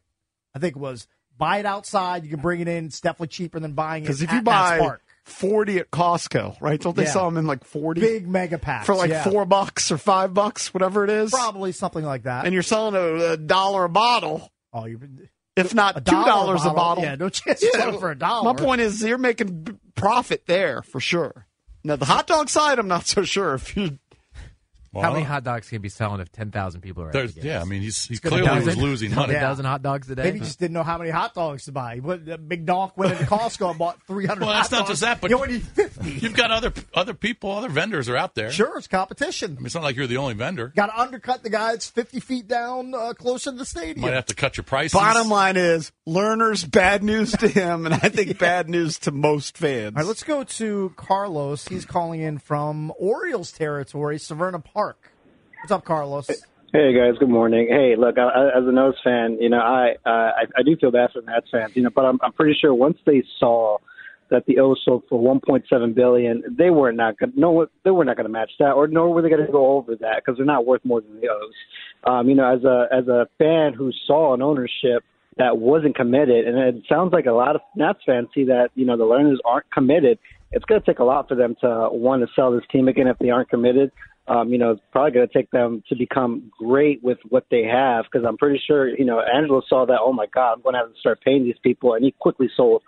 So, um, you know, I do feel bad for the Nats fans, But uh, hey, if uh, you guys want to come see good baseball again, you know, come come come to Camden Yards. Oh, look at that taunt. look at that jab. That's just brutal. All right, thanks for the call, Carlos. Appreciate it. Hey, you know it's you know it's bad when the Orioles fans are taunting you, and they don't they have a bigger payroll in 2024? They have to. Also, We're- all of their kids, almost all their kids, except for Jackson Holliday, are up, right? So they're just a couple years ahead of Washington. Washington hopes to follow Baltimore's lead, where you get these guys to come up. So in a couple years, like you said, if you have Dylan, if Dylan Crews, you know, turns into some of the studs that Wash that Baltimore has, then they'll then, That's what then you're they'll be fine. The, Balt- But- the and then Orioles Baltimore- are the team directly above them in spending for 2024. They have a payroll of 92.7 million. Yeah, but in a Nats- couple years, they're gonna have to pay Rutschman and they Sure. have to pay all those guys. Of course. And they went out and got a true number one arm, and Corbin Burnes traded for Corbin Burnes. So now they're even better um, because But that's one of their the- best pitchers already suffered a UCL. Yeah, that's true. Um, was that was that Bradish? Did Bradish have an Yes. injury? Yeah. But you got Corbin Burnes, and they, that's what they really wanted to, to, to. They needed that last year in the playoffs. They went out and got Flaherty. He didn't work out, but Corbin Burnes is much better than Flaherty. So let's see. But that that team is fun to watch, and they're the Washington Nats are trying to do it the way Baltimore did it. Mm-hmm. And Baltimore has five prospects in about the top thirty. Right. It's not. It's not over. They're doing a great job. Yep. All right, we'll talk more about the Nationals non-sale with Barry's Verluga. That's coming up at 9 a.m. We'll talk Caps with Joe Beninati at 9:40. All right, boys. Talk about my great friends over at Golfdom by Worldwide Golf. There's something that binds us all the collective goal to transcend the ordinary. Introducing the new Callaway AI Smoke Driver with smart face technology. The new AI designed club has multiple sweet spots across the face, giving an average of seven yards longer than the prior model. Visit Golfdom in Tysons, Rockville, or Annapolis. Get custom fit for an AI smoke driver today or shop them online, worldwidegolf.com. Get there. Coming up at 8 o'clock, we'll get into Anthony Rendon's comments over the weekend. Former Washington National, who now plays with the Angels, has been there for several seasons. Had some some pretty uh pretty straightforward comments about playing baseball. He's not what it underpaid. and what it means to him. And we'll get into that coming up at 8 o'clock. I know we're going to get into the NFL stuff too. A lot of good mock draft stuff. Daniel Jeremiah with some potential trades for the Commanders. We'll get into it. I actually uh, pitched one to, to Cakes. I think it was from Daniel Jeremiah. Um, and he gave me the old gladiator thumbs up, thumbs down thing. We'll get Yeah. into that a little bit later. I was asking Cakes um, during the break if he used to pay his kids to babysit. So his three kids are what separated by about seven or eight years. I have a 26 year old, I have a 21 year old, and a 19 year old. So it's close. Seven years. Mm-hmm. Seven years. So your oldest could have been in a position to babysit your youngest at times. And I was Yeah. wondering if you paid and you like thought about it. And you said, yeah, you probably did pay, which, you know, a lot of people are like, well, why would you pay? It's your kid. You just make them do Mhm. it. Yeah. Um, well, we ended up paying like Kelsey back in the day. Sometimes you just want to hook your kid with money too. Mm-hmm. Um, but my son basically will blackmail his way Oh, towards really? it. Yeah, Yeah, your I mean, relentless. So, not, I think the the typical babysitter nowadays, like it's like twenty dollars an hour. Yeah. It sounds like a about the going That's what rate. my daughter gets down at school. Twenty dollars an Yeah. hour. It's So 20 bucks an hour. Pay Yeah. Dylan fifteen. But here's here's where the blackmail aspect Okay. happened. So um, a couple months ago, he watched his younger sister, Isabella, but her friend was over. And they were having kind of a play date, almost sleepover. All right. So we went out with another couple and we're out for like four or five hours. When we came back, the place was a disaster. Like they had thrown like pizza on the wall or something. He just wasn't able to control it. and so anyway, before Saturday, I can't remember. That was the snowy day, but it was like inside the house. I, I actually was bouncing back and forth, um, doing different things. Um, but in in the evening, it was like we wanted to have Jess and I wanted to have kind of a date night. And I was like, well, I'll just get Dylan to babysit. Well, just before that, there was a play date going on, and Dylan. This is where the blackmail goes. He goes, If I have to babysit both of them, I'm doubling the charge Doubling his fee. to thirty dollars an hour. It's like, well, it's just no way. I mean, it's quite That's a negotiation tactic by, done. by Dylan. So I wa Isabella was upset because she wanted to extend this play date, and I was like, nope, gonna take her home. Oh, really? Yeah. You. That's hilarious. Save You- that money. You, now, you also, if you really wanted to be a miser, you could have hit up that kid's parents to pitch in for the babysitting. Now, that's a but we weren't going out with them. No, we were just ma- going out ourselves. No, that doesn't matter. I'm saying if you if that, if that child is at your house being watched not by your do son, that. I'm just saying if, if you wanted to pull the real squeaker move, So for our date night, I ask other parents to chip in to for babysitting for help us. That makes no sense. Don't you think? I know it's roughly Did you about pay twenty your bucks daughters to babysit? To babysit. Well, they were so they're, they're, They're like not the same age. Yeah. No. Um, but don't you think you should pay more for the babysitter if there's more kids? yes, absolutely. I mean, Of if you're course. paying twenty bucks for one kid, Yeah. and you've got you've got to pay like thirty bucks an hour for three kid. kids, The, the more kids, the more you're able to charge. I would think. Like if, Or do you just pay for the time? Because No, the whole pay- thing about babysitting, It's all right, a la carte, If you go It's back, work. if you go back to when we were kids, Yeah. all right. My parents used to go out and used to have a babysitter Mm-hmm. when I was like ten years old. Okay. Let's say it's not the '80s anymore. It's a they're different just era. babysitting is basically just making sure your kids don't do something crazy Right, in case sure. Mm-hmm. of an emergency. They don't die. Right. It's just for the time. Yeah. But I don't think it's No. per kid. If, if somebody came to me and I said, think you hey, got to pay more if they're. What if a family has four kids? Yes, they said, "Hey, come over You and gotta pay more than 20 kids," bucks an I- hour. That's more than you have to charge more for that than just one one goofball. Especially kid if they're you're younger. watching.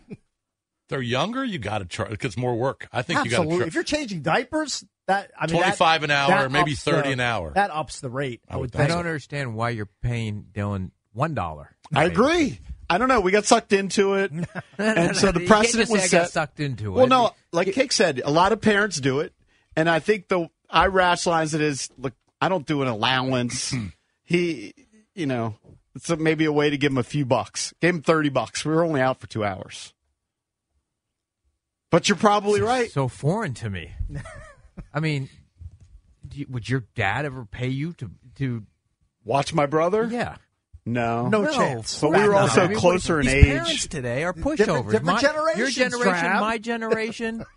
What is going on? Hey, you want to take a shower tonight, Dylan? Watch the kids. we, you want to play video games? You want to watch TV? You're going to watch Isabella for a couple hours. Yeah, I'll be back. I should have. Right, you're right. I'll- I'll you're back. right, Drab. I should have strong. I should have been the blackmailer. Kids are Yeah, spoiled. you got leverage too. Take No. a lesson Take the- from take a lesson from Le- Ted. He's got leverage. you use leverage. Ted might lose. Hey, you never. Yeah, but we'll he's see not how it get- plays out. Like he said, he Dylan holds him hostage, and he's got to stand up to him, and JP's not going to do Dylan's that. got the hand. No, right he now. does He's in got some things. hand. He like he explained last week that he'll he'll not eat till his mom's house or something like that. But Right. Dylan uh, likes TV. he he likes Netflix. Sure. You put a password on that thing. Loves his PS5. You're a great dad. I mean, Believe from what you're- I see from modern kids, if my son is an example, he actually doesn't watch any TV or Netflix. Hmm. He's phone. Yeah. So you have to take, Take away the his phone. phone. Yeah. Take the phone away. he's not staring at the, wall in his room. No, He's got some sort of entertainment. it's the phone, and he's all UFC all the time. Mm, very good. He's plugged in. He loves combat sports. We're going to Cagezilla this weekend, Cakes. Oh, nice. Where's that event being held? Manassas, Salisbury Center. You've done that before. Cagezilla used to be Operation Octagon, where Drab fought. Ah. I, I believe did- he I- fought at Operation Octagon. I did ring announcing for Operation Octagon many, I many, many, yeah. many, many moons ago. as did I, That's right. Good paycheck. and I was a fill-in for Cagezilla ring announcing. Very good. But yeah, I, have been strong armed, and so the precedent was set.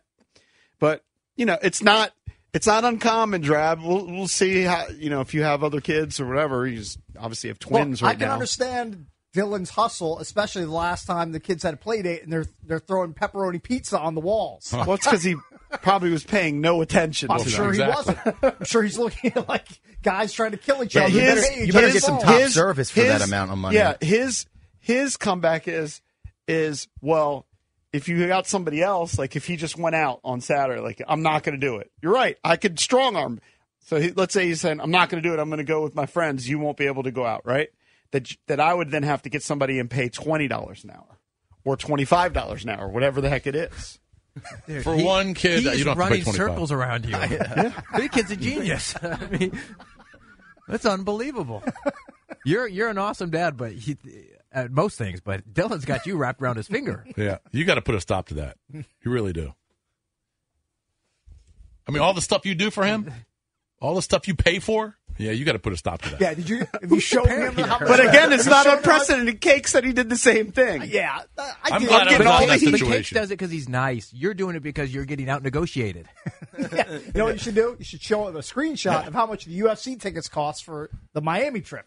Yeah, but see, the problem This is is he's fee. established the precedent. So the Yeah. problem is if he doesn't, if he offers less or says you, you're not, I'm not paying you, Dylan says, "All right, I'm not doing it." Didn't JP want to uh, nix the agent and have him negotiate for you guys? I don't know if you want to do that. Hire Dylan. Yeah, hire Dylan. That might be the move. Who knows? Who knows what the future Did you holds? pay your kids? I don't for chores. Mm. Did you have an allowance? See, I've never done have any of that stuff. No, no, my kids for your have kids. No, not really. No. But see, got- you got all your kids' cars. I don't do that for my kids. I mean, I got one of So my I'm kids- saving there. I got one of my kids a car. one. I don't, uh, not Oh, multiple. the car thing is just crazy. We do have an extra. We do have an extra floater car, which we do need. That's not. I- that's not really for one kid or growing another. up, growing up, I got paid ten dollars a week to take the trash out, cut the front lawn, not the back lawn. Back lawn was dad, and get the mail. That was my. That was my. mail. Yeah, that was my allowance. Get the mail. Just Yeah, get the mail. was your mailbox a million miles away? no, no, they just to get the mail. That was my. You just had a chore. Basically, Right, right. They gave me responsibility. Right. Yeah. Get the mail. that's like ten steps. Was I think I- repon- responsibility. I think I paid the girls an allowance, but I think I did all of their chores. Because you're a neat freak, right? I'm Well, an neat that's, freak. ty- that's typically what happens with an allowance. Yeah, I, used, I they just had to make their beds, clean up the room, and well, my younger daughter was much worse at that. But I would go in there and make the bed, clean up have the to- room. They didn't have to get the mail. they didn't have to get the mail. clean up the kitchen. That's the way I work. It's the way you operate. It's But, uh, your move. but you should see the allowance I pay now. How, how much was how much was the allowance uh, when they were younger? When you, they had Uh, I think it was twenty bucks a week, 20. probably. That sounds about right. Yeah, bad. about twenty bucks a week. I wish I had twenty bucks a week growing up as a kid. I had to work. I had to sling Washington Post back in the day if I wanted cash. I might get pwned there, but I don't let my kids like buy stuff on Amazon Right. and Uber Eats and all that stuff. Yeah, I know, I know. I fall prey. They don't to have that. access to my credit card Yeah. like that. I fall prey. But the way I look at it is, They're going to get it one they, way or the other. They got it. Yeah, I mean, if I don't do it, my wife's mm-hmm. going to do it. right. She's going to give them the money. They're going to get access. She'll somehow. give them their credit card, Yeah. and, and they're going to spend the money. either way. What's the last purchase? This is always fun. Maybe you can save it for later. The last purchase that you nixed, you went into, and you're like, they're not getting that. Have Oh. you have you have you, uh, have you pumped the brakes on that? Or are you still super aggressive? Nah, I pumped the brakes because my wife made me feel guilty about it. Ah, Um, my daughter ordered something from Amazon, and it was. I looked at the the the debit, and it's. I can't remember the name of the company. It was fifty six dollars, and I said, "What does this mean? What does this mean? Who is this?" And Ava says, "You know, it's the Kardashians." you're giving money to the Kardashians. I said, "You're going to give more money to the Kardashians?" That's where you should draw the line. I can't remember the name of the company, but she ordered something for fifty six bucks. I don't know if it was makeup or clothes, but fi- Yeah. fifty six bucks. Uh, I mean, I should have nixed that, but I didn't. I put more money in I the think you should've Kardashians' pockets. Yeah, good. You know what? You're part of the problem. You're not the solution. You're the problem. I'm not standing friend. up like I should be. All right, when we come back, we will get into some of the explosive comments from Anthony Rendon about his baseball career. We will do that next here on The Fan. Junk's coming to you live on 1067 The Fan, the Team 980, 910 The Fan in Richmond, and Monumental Sports Network. We're presented by Cropp-Metcalfe, the official heating and cooling company of the Junks. If you're looking to be their next five star HVAC technician or plumber, just go to croppmetcalfe.com. to join their team. Barry Svrluga will join us in about an hour at 9 a.m. Joe Beninati at 9:40 as the Caps prepare to take on the Devils tonight. He'll be on with us at 9:40. Big one. But we wanted to get into some of the quotes from Anthony Rendon, formerly with the Washington Nationals, now with the are they the LA LA Angels? I mean, they change their name like every two or three years. I think they're still the LAA. LAA. Yeah. The LA Angels. Uh, here's what he said about continuing to play baseball and where it is as a priority for him in his life at this point.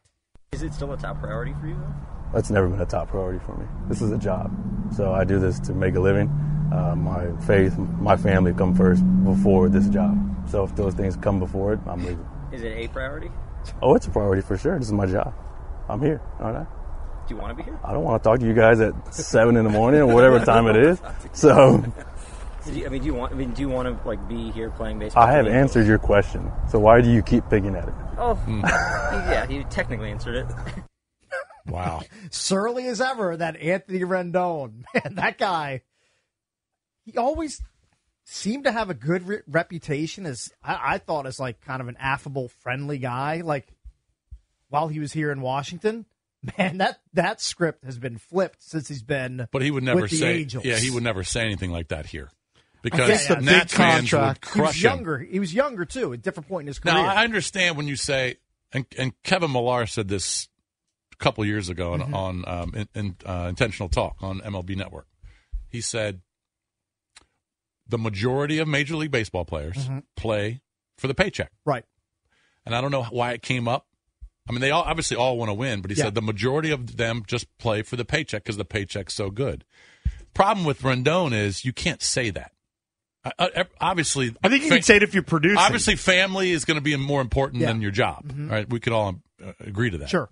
You just can't come out and say it's not a top priority. That just doesn't sound good. It- yeah, it's, He did- it's, it's bad optics. Now, if he's hitting 35 home runs a year and hitting uh, Correct. 310, right. but he's got how many home runs does he have in his last four years? Like Oh, 15? It's hard to hit home runs when you're not actually making plate appearances. He's cursed because he signed a monster contract. Yeah. And he's had very little production since he signed the monster contract. Right. So, so to say that, a lot of people are going to be upset.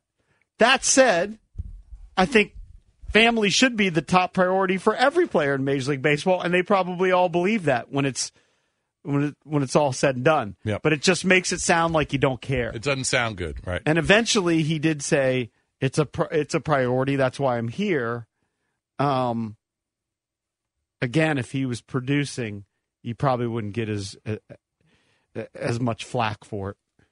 Yeah, I mean, if you're hitting two or four or five home runs a year and you're always hurt and you're missing 100 games and you say that, well, the, fa- the media is going to kill you. The fans are going to kill you. I'm, I'm- if you're by the way, producing and you're going to the playoffs and you're helping the team win, all right, it's not as bad. But you just can't say that because you know it's not going to look good for someone who's never on the field. personally, I'm surprised that his his Twitter profile, by the way, still has him in a Nats uniform. It hasn't posted since 2017. So that to me is the least shocking thing uh, I'm going to learn about Anthony Rendon today. He's not keeping up with social media. Doesn't seem like a very social type of guy. All right, last year, here are his stats. Actually, I'm, I'll give you the last four years Mhm. for Anthony Rendon, and this is kind of staggering considering he's he's signed a 240 million dollar contract. I think um, two home runs last year. All right, 2022, five home runs. 2021, six home runs.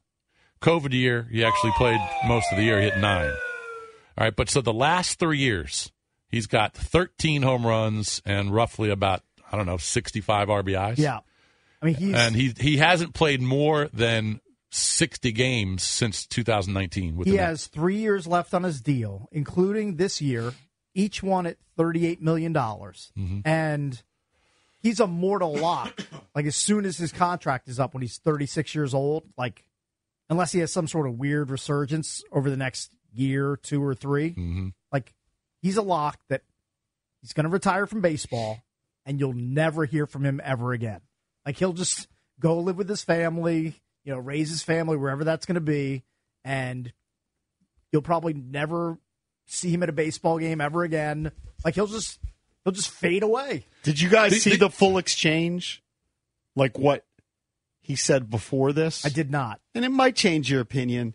So, look, the guy doesn't like answering questions mm-hmm. from the media. Yeah, Never like the never liked the media. So he's doing an interview, and he was asked about his enthusiasm before the game and his mindset now. He said, "My my enthusiasm has been the same since I got drafted. To be mm-hmm. honest with you, I was actually deleting old emails because my storage to my maximum in my email. So I'm going back and deleting old emails. I emailed myself." A pros and cons of why I wanted to stay in the game. Hmm. This was in 2014. My thought process of the game has not changed since then. I keep making it this long. By the so way, they'll- he's claiming he's still as enthusiastic for the game as he was a decade ago. For all those guys who have disdain towards the media, they might want to look in the mirror and ask themselves, "Well, why am I getting why why am I at a job where I get paid thirty eight million dollars per year?" A hmm. big part of that is because of the media. They come and interview. They spread the message. They get help you get ratings on TV. They help you get bigger contracts. So all of you, all of you athletes who hate the media or have disdain for the media, you might want to uh, reconsider your stance. so during this interview, he That's was not then gonna asked. change their way of thinking. Oh, I know. After I know. he said, "I wrote a pros and cons list," which to me, as a baseball player, is kind of a wacky. Like, why do I Right. play professional Pros baseball? would be, uh, Because pay- paycheck, uh, paycheck. number one, you like to compete. I Mm-hmm. would think that that would be number one. You, you, you like if you're an athlete and you can play in high school, you do, and if you can play in college, you do, and if you can play as a pro, you do, because it's fun. And and yes, the bonus is you're going to make money and you're making a lot of money. So he's got this pros and cons list. So then the follow up was, well, how does your pro and con list compare to ten years ago? And he said it's a lot different. I'm married. I have four kids. My priorities my priorities have changed since I was in my early 20s. So definitely my perspective on baseball has been more skewed. Then the follow up comes again. Is it still a top priority for you? Mm-hmm. And he says that's where he, see. I think he was. I'm defending him a little bit. I think he was annoyed because the questions kept coming, and he opened the door with the whole thing about deleting emails. And I made a pros and cons list in 2014. But now it's the third question, and he go, uh, is it still a top priority? And now he's being honored, and he goes, "It's never been a top priority for me." That's where he gets Well, he obviously doesn't care about how the media and the fans view him because if he Oh. did, he would have just lied and said, I, "You know, it's my life. Baseball's my life. I come out here every day. I get paid a lot of money. I have to produce. I got to stay healthy." But he's he's just being honest. he's- he's- Drabby, do you think one reason he said this is because I get it? He's in a different stage of his life, but he also is probably really down because he's been hurt for the last three years. Sure so he probably doesn't enjoy Well, playing he's- because he's always hurt. He's always had this negative outlook on, on baseball and being a professional athlete, which I, I guess is fine. But dude, he did an interview with a podcaster like a month ago, and he said in the interview, "I don't wish this life on anybody." he makes thirty million a year or whatever it is. 38 million. Thirty-eight million a year. He's a entitled uh, s- son of a, he a thinks bee sometimes. He Like, thinks because he thinks it's a it's a big time grind. Okay, They- I'm sorry. Yeah, they- I'm just telling you why I said it. No, I know. They pay. They play a lot of games. He's, he's one of those guys that's In a short amount of time. Unhappy. He's unhappy at home. He's, He's- lying to he's a surly guy. He's just sur- he's just I mean, surly. Just There's a like he's reached his breaking. He's a point. jerk. Like he had, He's a jerk. He, he had the incident with the the fan in Oakland who was heckling him, where he grabbed him by like near the shirt collar. Like he's he's had enough. He's had enough of people just questioning him about the, the contract and Well, making the- so much money and not producing. I'll never forget this. A reporter went up to him in the locker room asking him for a, a, an update on his injury and his rehab. Uh-huh. And Rendon said, I, "I'm not speaking English today." Like, like I mean, it's just he couldn't be what an more- a-hole. He couldn't be more different th- from Mike Trout. Who's Right. super loyal, Mhm. loves the game, wants to win, is committed to his team and his community, is out there grinding every day to be a better player. Less Anthony Rendon's, more Mike Trout's. yeah, he's he's, He's just horrible not the for the same game. same sort of guy. Like he's Yeah. he's not cut from the Mike. what are Trout the odds? cloth. What are the odds Rendon plays? You know, 50 games again this year. Fifty. Yeah, 50 to 60. I mean, what Odds are good. I'm just saying, based on Right? the last Best few years. predictor of the future is the past. I'm just saying, the last few years, he hasn't played that many. So I might bet under two. I might Again- bet under six. Again, I've done this a few times. Golf clap to Mike Rizzo for not for not signing that albatross of a deal to the Washington Nationals. He's like, you know, oh, the Angels are just sign you that sort of money. Go out west, go west, young man. Sign that deal. Well, not getting that deal here. It's worked out that way, but you don't want them to follow that practice all the time No, for their not all the time. stars. But mm-hmm. look, because Rendon didn't have that history here. Well, who He didn't have that knew- reputation. Who knew Rendon better than Mike Rizzo? Nobody. I'm guessing And they he offered him not- a lot of money. He chose not to sign him. I don't remember. I don't remember. I'm if guessing that they was out there. offered. I mean, they Well, may they have didn't offer offered him as much something. as the Yeah. Angels. Yeah, the, That is for sure. All right, let's go to the phones. Let's go to Brian in Silver Spring. Brian, you're on with the Junks. Good morning. Hey, good morning, guys. What's up? What's up? Hey, hey. First off, no one noticed it, but Rendon was making comments like this when he was with Washington. But obviously, not being under a me- mega contract, it was kind of overlooked. He made a comment in an interview that he said that he finds baseball extremely boring. He doesn't watch it and wants nothing to do with it. Only reason why he plays it is because he's gifted. But the reason why I called in is because he's not even the worst 70 year, $245 million contract in baseball. We all know it's Strasburg. So I don't understand what LA is going to release Rendon. They, he's a PR nightmare at this point. Why don't we just we make a trade?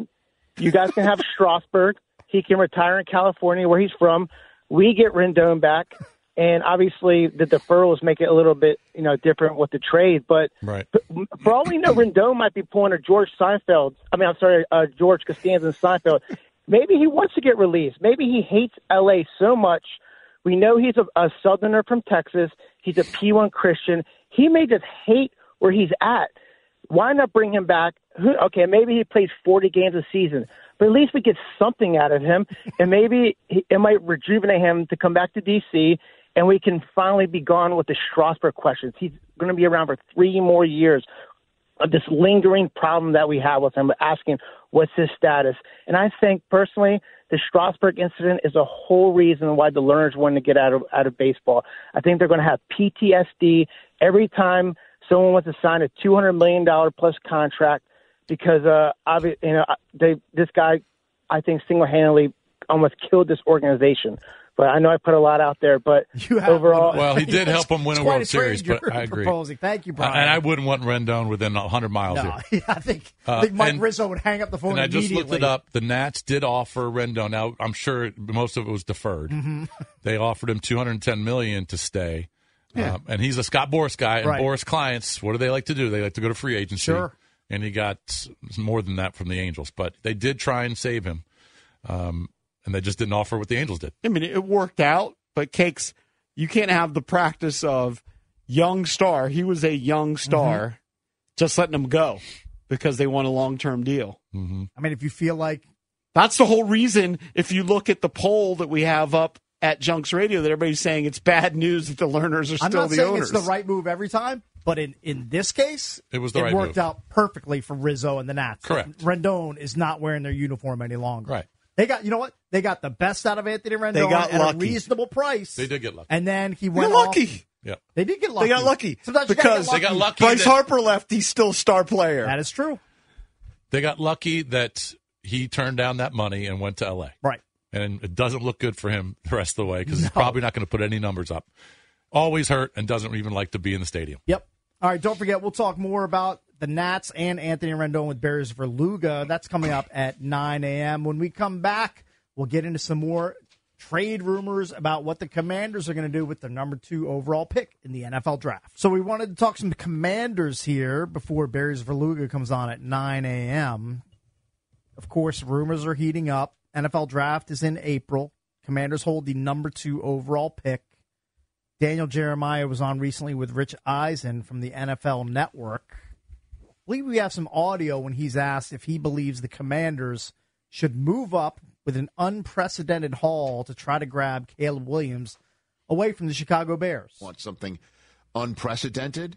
Uh, would you would you suggest them doing something unprecedented to go get Caleb Williams just up one spot, two to one? You know, I don't know that I would say unprecedented. I think if you can if you can get something done that's uh, you know that's within reason, I can make a case for that. I like the other two quarterbacks. I mean, I think there's there's three good quarterbacks in this draft that I, I think are really highly graded. And I also think when you look at Washington and you look at Adam Peters coming over there, you always carry your scars with you. And maybe the one do-over uh, that he might have with John Lynch there is the the massive haul to go up to get Trey Lance that that didn't pan out. Um, so does he carry that with him? They're sitting there with the second pick, and let's say on a grading scale, you might have a you know a 69 or a 7-0 grade on Caleb Williams, and he's the top guy but then you've got 67 grades on the next two guys. Like, okay, yeah, he's a little bit better, but man, you know, this is a, still a really, really good option for me, and I'm not going to have to part with all the picks. Look, I'm, I'm sure Adam Peters has has run all the numbers. He's looked at the trade value charts, and it, I mean, if, if you're Peters, you go to Chicago and say, "Look, we like Caleb Williams. We'd love to move up, but here's this is the package we're willing to part with." And if you're not willing to do this deal, then then we'll move on to plan B or C, whatever that might be. Mm-hmm. Like Peters has been around long enough and been in good enough organizations where I don't think he's going to get fleeced by the Bears to move up one spot. Now, if it's a reasonable ask, I think, especially if Kingsbury stumps for uh, Caleb Williams, and we know Spielman loves him, we know he, he's in that room too. Like, if it makes sense, I think that they would do it. But if if they're just getting you know bent over and taken advantage of, I don't see that happening. I think it's going to be hard pressed to do something that would be deemed reasonable to move up because I think other teams are going to try and trade up right for the number one pick, and they might trade up for the number two pick. I was telling you about this Pro Football Focus mock draft. They put out their first mock, Mhm. and they got Caleb Williams going number one, and at number two, they have the Commanders trading the first round pick for Denver's number one, which is 12th. So Denver's going to be a team that Mhm. could move up, Sure. depending on what happens with Russell Wilson. Um, and then Washington would also get a first round pick next year and the year after. And then with the 12th pick, they would draft J.J. McCarthy. Cakes gave it a big thumbs down. No, I'm sorry, I just I can't for that. Well, I mean, but there's going to be a lot of teams. My point bringing that one up is I think there are going to be a lot of teams that are going to be looking at trading up to number one. Now, the Bears could ultimately decide, hey, we're going to stay with the number one pick, draft Caleb Williams, trade away Justin Fields for a second round pick or whatever they can get for Justin Fields. But I think it would be hard for Washington to move up to number one without giving up a huge haul. Of course. Because they'll be able to get a huge haul from other teams like they did last year. Right, but because the Bears know that there's multiple teams that want to get to number one, Right. So uh, you know, it's not they're not going to just get off scot free. They're going to have to give up a boatload Mm-hmm. Mhm. just to move one spot. And I don't know if Commanders fans would like that because of all the the holes in the roster. You got to keep. I think you got to keep all those those picks, And if I'm Washington, especially in Dan Quinn's first year. Yeah.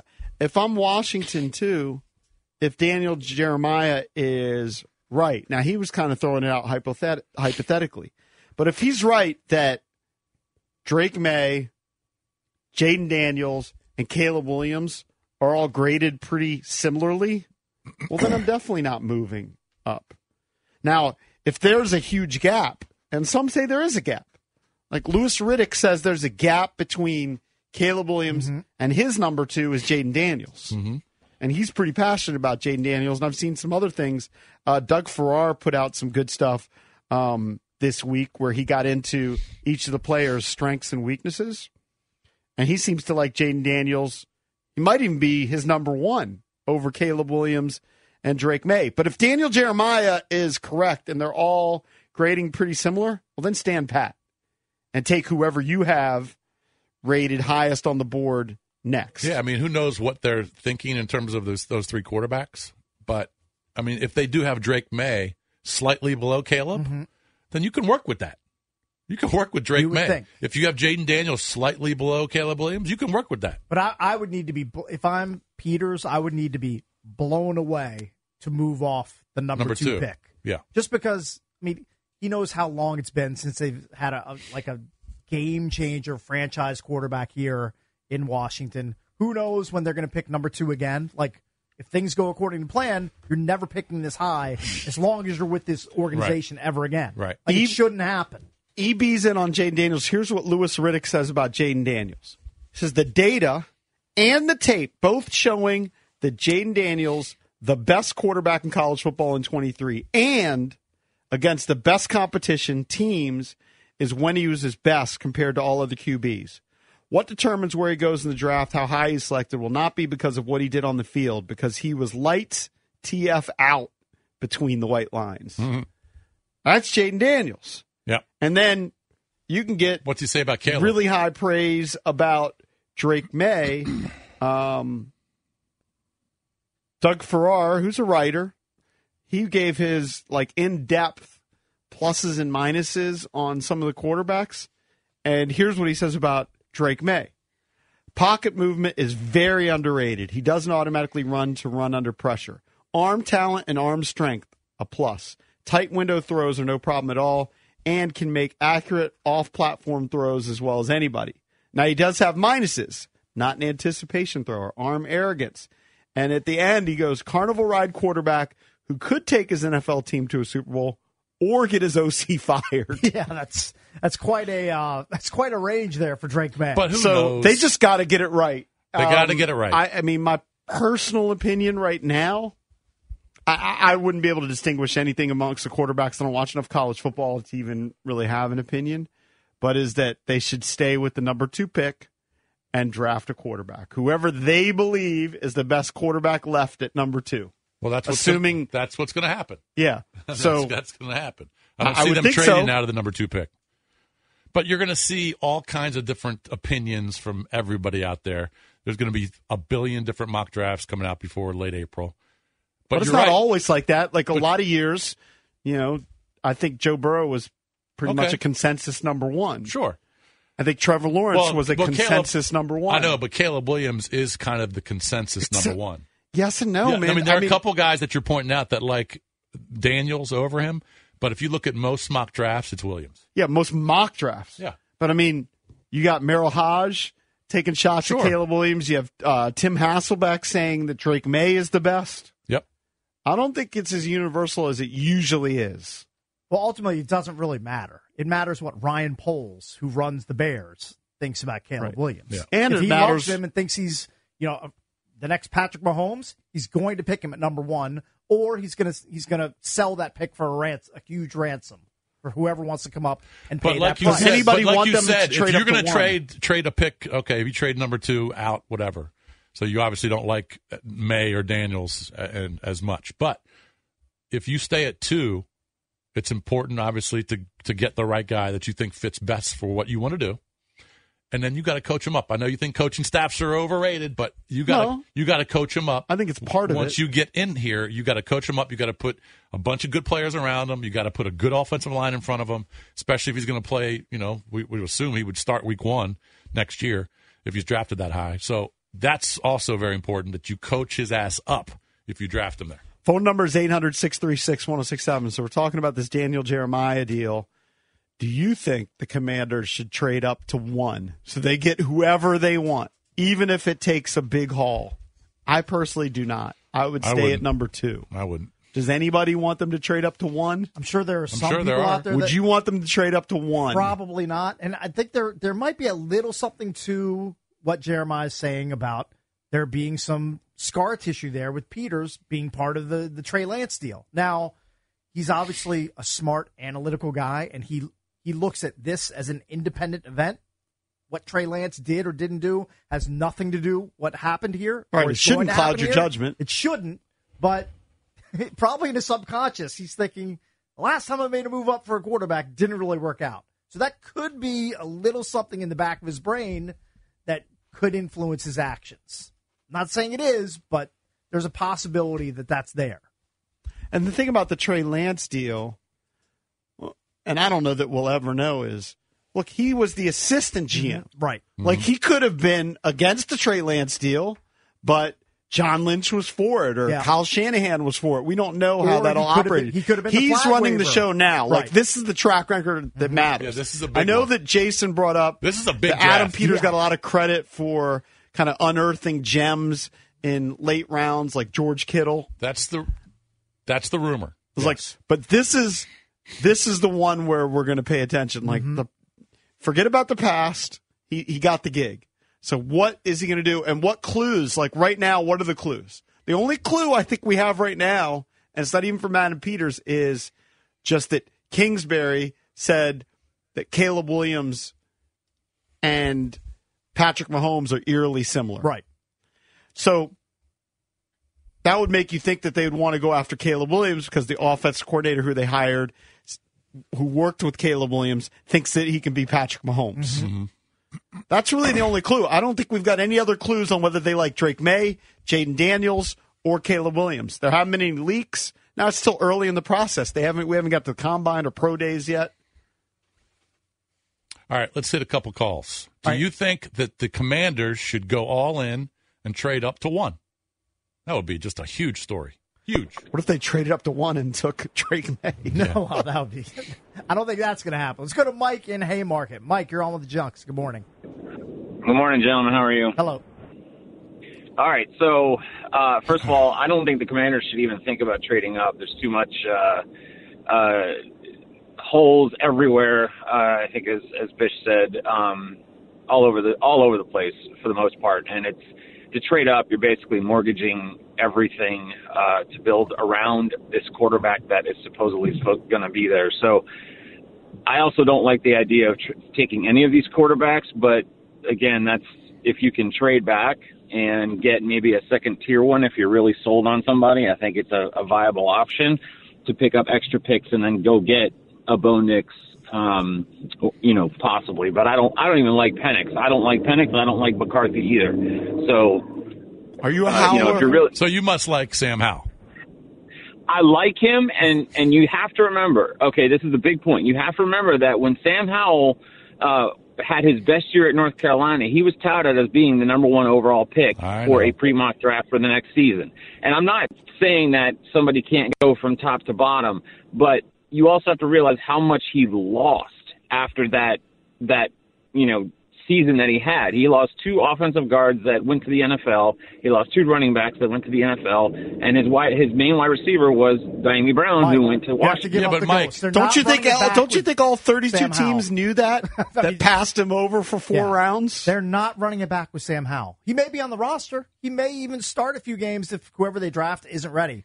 But they're moving on from Sam Howell as just, the starter. but just think about this: if and Mike's right, there were a lot of mock drafts. And by the way, these were mock drafts. Mocks, yes. All right, doesn't mean Sam Howell would have been the number one pick overall. Right. But just think if he was, if he was a first round pick after that year, based on what he did in the NFL, how much of a disappointment he'd be looked at. Now, again, he would have a longer leash. Yeah. But people would be saying, "Oh my God, they that's a bust in the first round." So, and by the way, you just got to make your team better. Right. College kids lose players all the time. They do. You got to make your team better, and he just got slightly worse, and he's not going to be the, the starting quarterback for the future for this team. We'll take more of your calls on the MGM National Harbor listener lines 800 636 1067. Where do you stand on whether the commander should move up to try to grab Caleb Williams? And don't forget, Barry Svrluga joins us at 9 a.m. It's time for the Donk listeners to put on their faux GM hats. They can become Adam Peters. Do you stand pat at number two? Do you try to trade up to number one to grab Caleb Williams? Or do you move your way down the draft board and get extra picks? by moving back in the draft and bypassing one of the top three quarterbacks if you say move into the 10 or 12 range if you get an offer that you feel is too good to pass up. Let's go to Mike in Ashburn and see where he falls Hey, guys, on how are you? Mike. range. What's What's up? up, Mike? What's up, guys? So you guys know a Hal guy, but you know all the talk about the Bears and they want this mother load for the number one. If they don't get it and they just pick Williams, that's going to make that number two pick even that more needed for all these teams need quarterbacks. You don't Absolutely. think it's worth it? You don't think it's worth it to trade it at that point and then get somebody a little later and then have him and Hal fight it out in, in training camp, No, and that I way you got a little I- here's- security? here- But here's Mikey, what I- you're a you're a Hal guy. If you get somebody much more that. Talented than Howell, You're a that- Hal guy. That's the goal. Like, But I'm saying we can get a, still get a quarterback, but just not the top three or five. If we if we do do something with Denver or something like that, we can still get a, a decent quarterback to have them fight it out. So we got a little more security that one of them with a good line and a, and a new coaching staff can make it happen. Yeah, but here's And the problem, have- Mike. Here's the problem. If you draft, you trade out of that two, and you get a somewhat decent quarterback, like you're defining it, okay, and he's not good enough to beat out Hal, then you've got Sam Howell as your starting quarterback next right? year. It's a it's a problem. And uh, you're okay with that? Yes. Okay. Well, I'll tell you that Adam Peters isn't. Yeah, you're okay with spinning your wheels because that's what it I'm sounds telling like. you, Adam. Thank you, Mike. Appreciate the call. Uh, 800 Adam Peters and Dan Quinn are Well, not going to be happy with I, it. yeah, if you're Adam Peters, your mindset can't be, well, let's find a guy who's around the same skill level as Sam Howell. and They can battle it out in training camp. We'll pick the best guy from that group. No, that that can't be the mindset. Mindset has to be, let's find somebody who's light years better than Sam Howell. And we have the opportunity to do that at number two. Correct. That they didn't have when they picked Sam Howell in the fifth round. Correct. Not fifth overall, in the fifth round. I, I understand that you know there are people out there who think Howell behind a good line will be really good. Well, so will the number two pick in the draft behind a good line That's because he's better than what Howell was in college. Yes. He did bring up though a good point that if Caleb goes one, there will be a bunch of teams. We're assuming Uh-huh. that will try and get to that number two spot to Right. draft Jayden Or or, Drake. Drake. Maye. So Cakes wasn't for the trading down to number twelve, taking JJ McCarthy with two first round picks. Mm-hmm. What would entice you? If I'm Peters, I probably feel like Is there I- any I have- quarterback beyond the top three? No, that should that's be what I okay. was going So to get you to. got to have a top I need three to have. guy. I need to have one of the consensus top three guys on my board. Okay. I can't. I can't start off my campaign as Adam Peters with Penix or Bo Nix or J.J. McCarthy. I, I just th- th- those can't be my guys. Yeah, and, and we don't know how they're graded amongst the the commanders, coaching staff, and the scouts. We have no idea. But just based on everything we saw and everything we're reading, those are the top three quarterbacks. Right. And they could go one, two, three, or maybe someone trades up or trades out. Who knows? But the thing about getting back to Howell is, I mean, if you traded out of the two and you went down to the 10, 12, Mhm. 14 pick, whatever. Right. And you drafted Bo Nix. And and look, Bo Nix, JJ McCarthy might end up being better college, or pro quarterbacks than these top three. Who knows? Could happen. We just we just Sure. have no idea. But just based on your grades, if you did that and then you were right and McCarthy wasn't better than Howell, Mm-hmm. you can't go into next year and play Sam Howell for 17 games. No, absolutely The, not. the odds of, of Daniels, Maye, and Caleb being the best quarterbacks one, two, three in It's this very draft it's very small. Infinitesimal. Like the other get it. guys are going to have a shot too, and don't forget about That's what I- that's what I just I said. mean, of course, they're all going to have a shot, and and it's impo- it it is it is really hard, but you still want to take the shot at, at hopefully hitting a home run. I want to take a You're, bite you are from the- correct that those those guys one, two, and three, probably based on history, won't be as good as one, two, three should be. Right. But if you take a if you think that and you trade out, you take Penix and you take Bo Nix or McCarthy, and they can't start, they're not good enough to start. You are screwed. I want to take a bite from the best apple. When I walk into a grocery store or a farmer's market, I'm not going to go to the secondary apple stand. I'm going to go to the, the freshest apple stand I can find. And that's picking from the But top you, three. But you truly never. I mean, Jayden Daniels wasn't a top three pick six months ago. Nope. Uh, ne- Neither was Joe Burrow before he burst Right. on the scene Yeah, I mean- for LSU either. Sometimes these guys move up, like Baker. Because- Baker moved way up to number one, and then proved up proved not to be the guy. Right. It's a crapshoot. You can 100%. pick all the Bo Nixes and McCarthy's you want. I'm going to pick a stud. And that's what I'm going to do as my first Usu- move. Usually, I, I'm with you, but I, I, I'm staking my. I'm a Penix guy. I've told you guys this is my guy through and through. I believe he's the best quarterback in the draft. I'm on an island. I and I wouldn't do that number one probably, mm-hmm. but I think time will tell. All right, let's go to Franco in D.C. The championship Franco. game didn't scare you, Drab? Did you see the Texas game? He played Yes. seven ranked teams and beat six of them. It was lights out in six of those games. Okay. Everybody's Franco, a lot of bad games. You're on with the Junks. Good morning.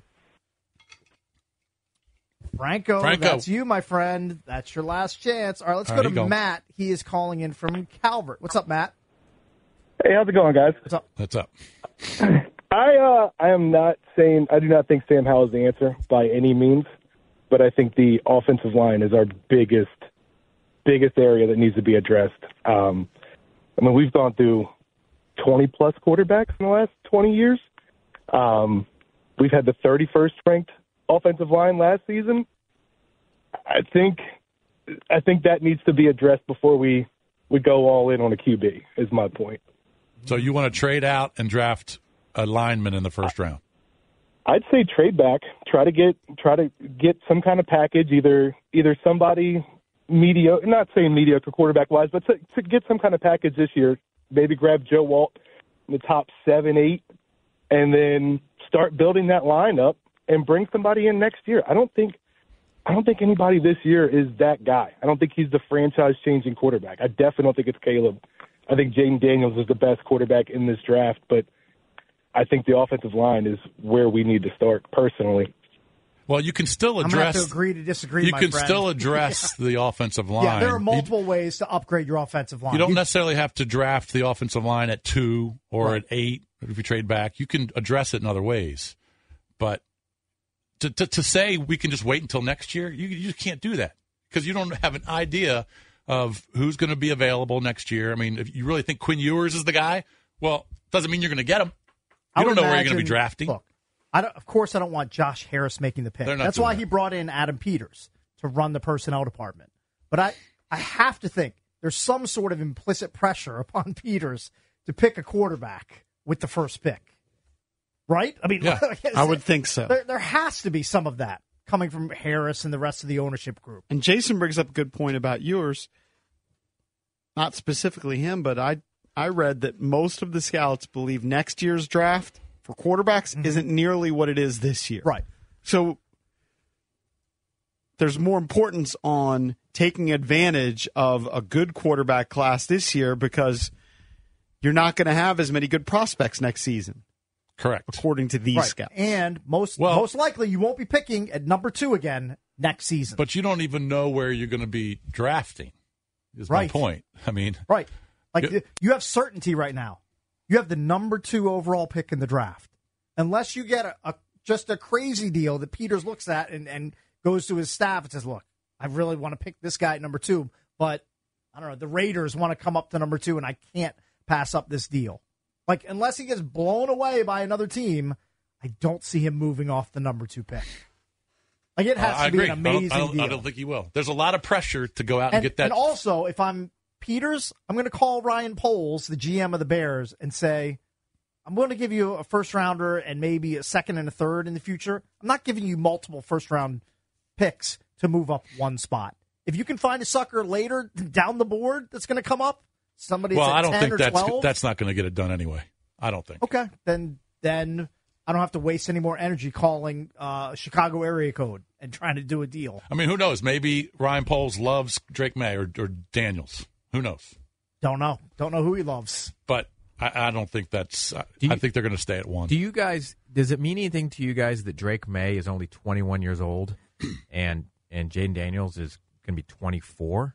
He's next year? older. Well, Daniels I mean, played that's a a lot. big difference. He played a lot more college football. I don't have a problem picking a more mature quarterback.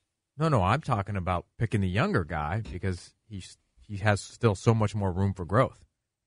Yeah. There's a lot of people that, that like Maye because of his youth, and I I mean the biggest knock on Penix is that he's going to be 24 right, Right. after the draft.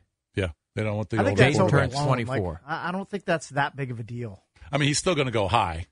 He's still going to go probably top three, even if he's 24. All right, let's go to PJ in Reston. But I see what you're saying. I just like the size. PJ, you're on with the Junks. Hey guys, lovely day to everybody. So um, I agree with you guys that I don't want to go the route of like you know drop it down to twelve, getting a Bo Nix or McCarthy and that.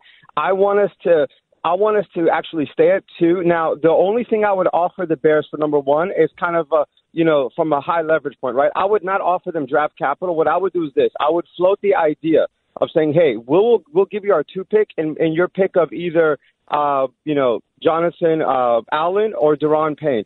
They may not take that. If they don't, okay, stay at two. I would also even uh, hit up New England at number three. Let's say we have these three guys rated around the same Caleb, Drake, and Jayden, right? But let's say New England is Google Gaga over one of them. I would even consider moving back one slot to number three if New England thinks highly enough of one of those uh, two guys that are going to be left there after Caleb, and maybe picking up an extra second or third. But yeah, I definitely I don't like the idea of taking uh, no disrespect to Bo Nix, Michael Penix, or uh, you know JJ McCarthy. But you know I want to take either one of the top three, or if we're going to do that, trade down and just stick with Sam Howell, which I like Sam Howell, but I'd rather get one of these top three. So that's what I would kind of go about it. How I would go about Thanks, it, Thanks, PJ. Appreciate the call. When we come back, we're going to talk to Barry Svrluga, Washington Post sports columnist. We can get into the Commanders with him, the Nationals non-sale, and more. Barry Svrluga next on the fan. The Junks are presented by Cropp-Metcalfe, the official heating and cooling company of the Junkies. Don't forget later this hour, Joe Beninati will join us. We'll talk Caps Devils with him. Caps trying to get that last wild card spot. But right now, we're joined on the BetQL guest hotline by Barry's Verluga, Washington Post sports columnist. Barry, good morning to you.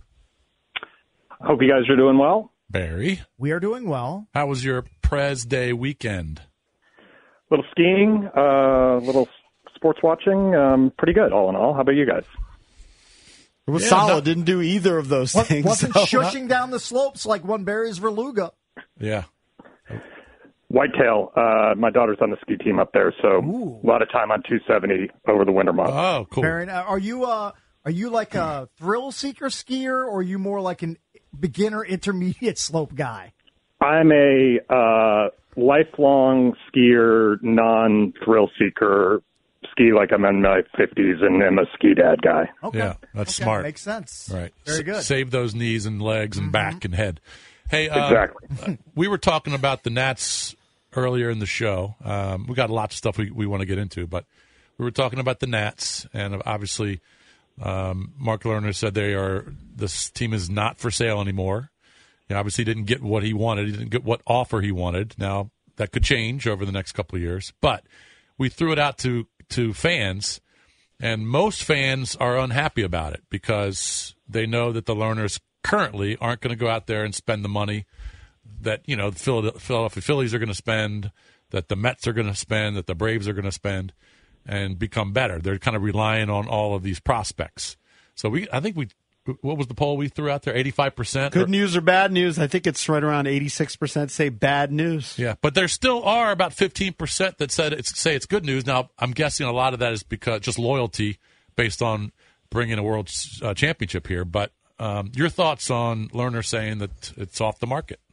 Well, I mean, it all is about what do they do now? I mean, do they continue to run it like the Pittsburgh Pirates, or do they do what they did when they won a championship and and spend two hundred and ten million dollars on Max Scherzer and go buy Jayson Werth and and build, you know, have your young core that at the time was Ryan Zimmerman and Ian Desmond and Stephen Strasburg and Jordan Zimmermann, um, you know, and then build pieces around it. If they do that, then there's no reason it has to be bad news. The the reason that there's uncertainty about that is because um, you know our beat writer asked Mark Lerner yesterday in West Palm what the deal was, but he was not allowed to to answer follow or ask follow ups like you know how what's your commitment um, to payroll at the major league level? What's your commitment to um, spending on player development, um, spending on international uh, signings?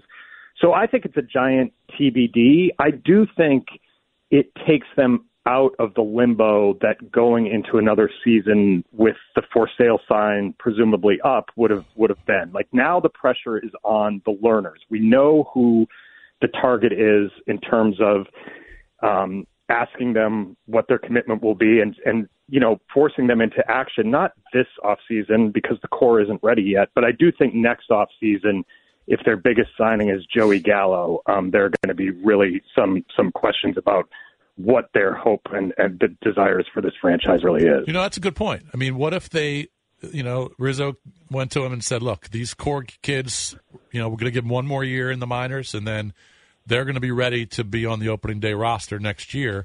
And then Mark says, "Okay, I'll go out and buy a couple players to um, to to throw into that lineup or a pitcher or whatever." I mean, that's a possibility. Who knows?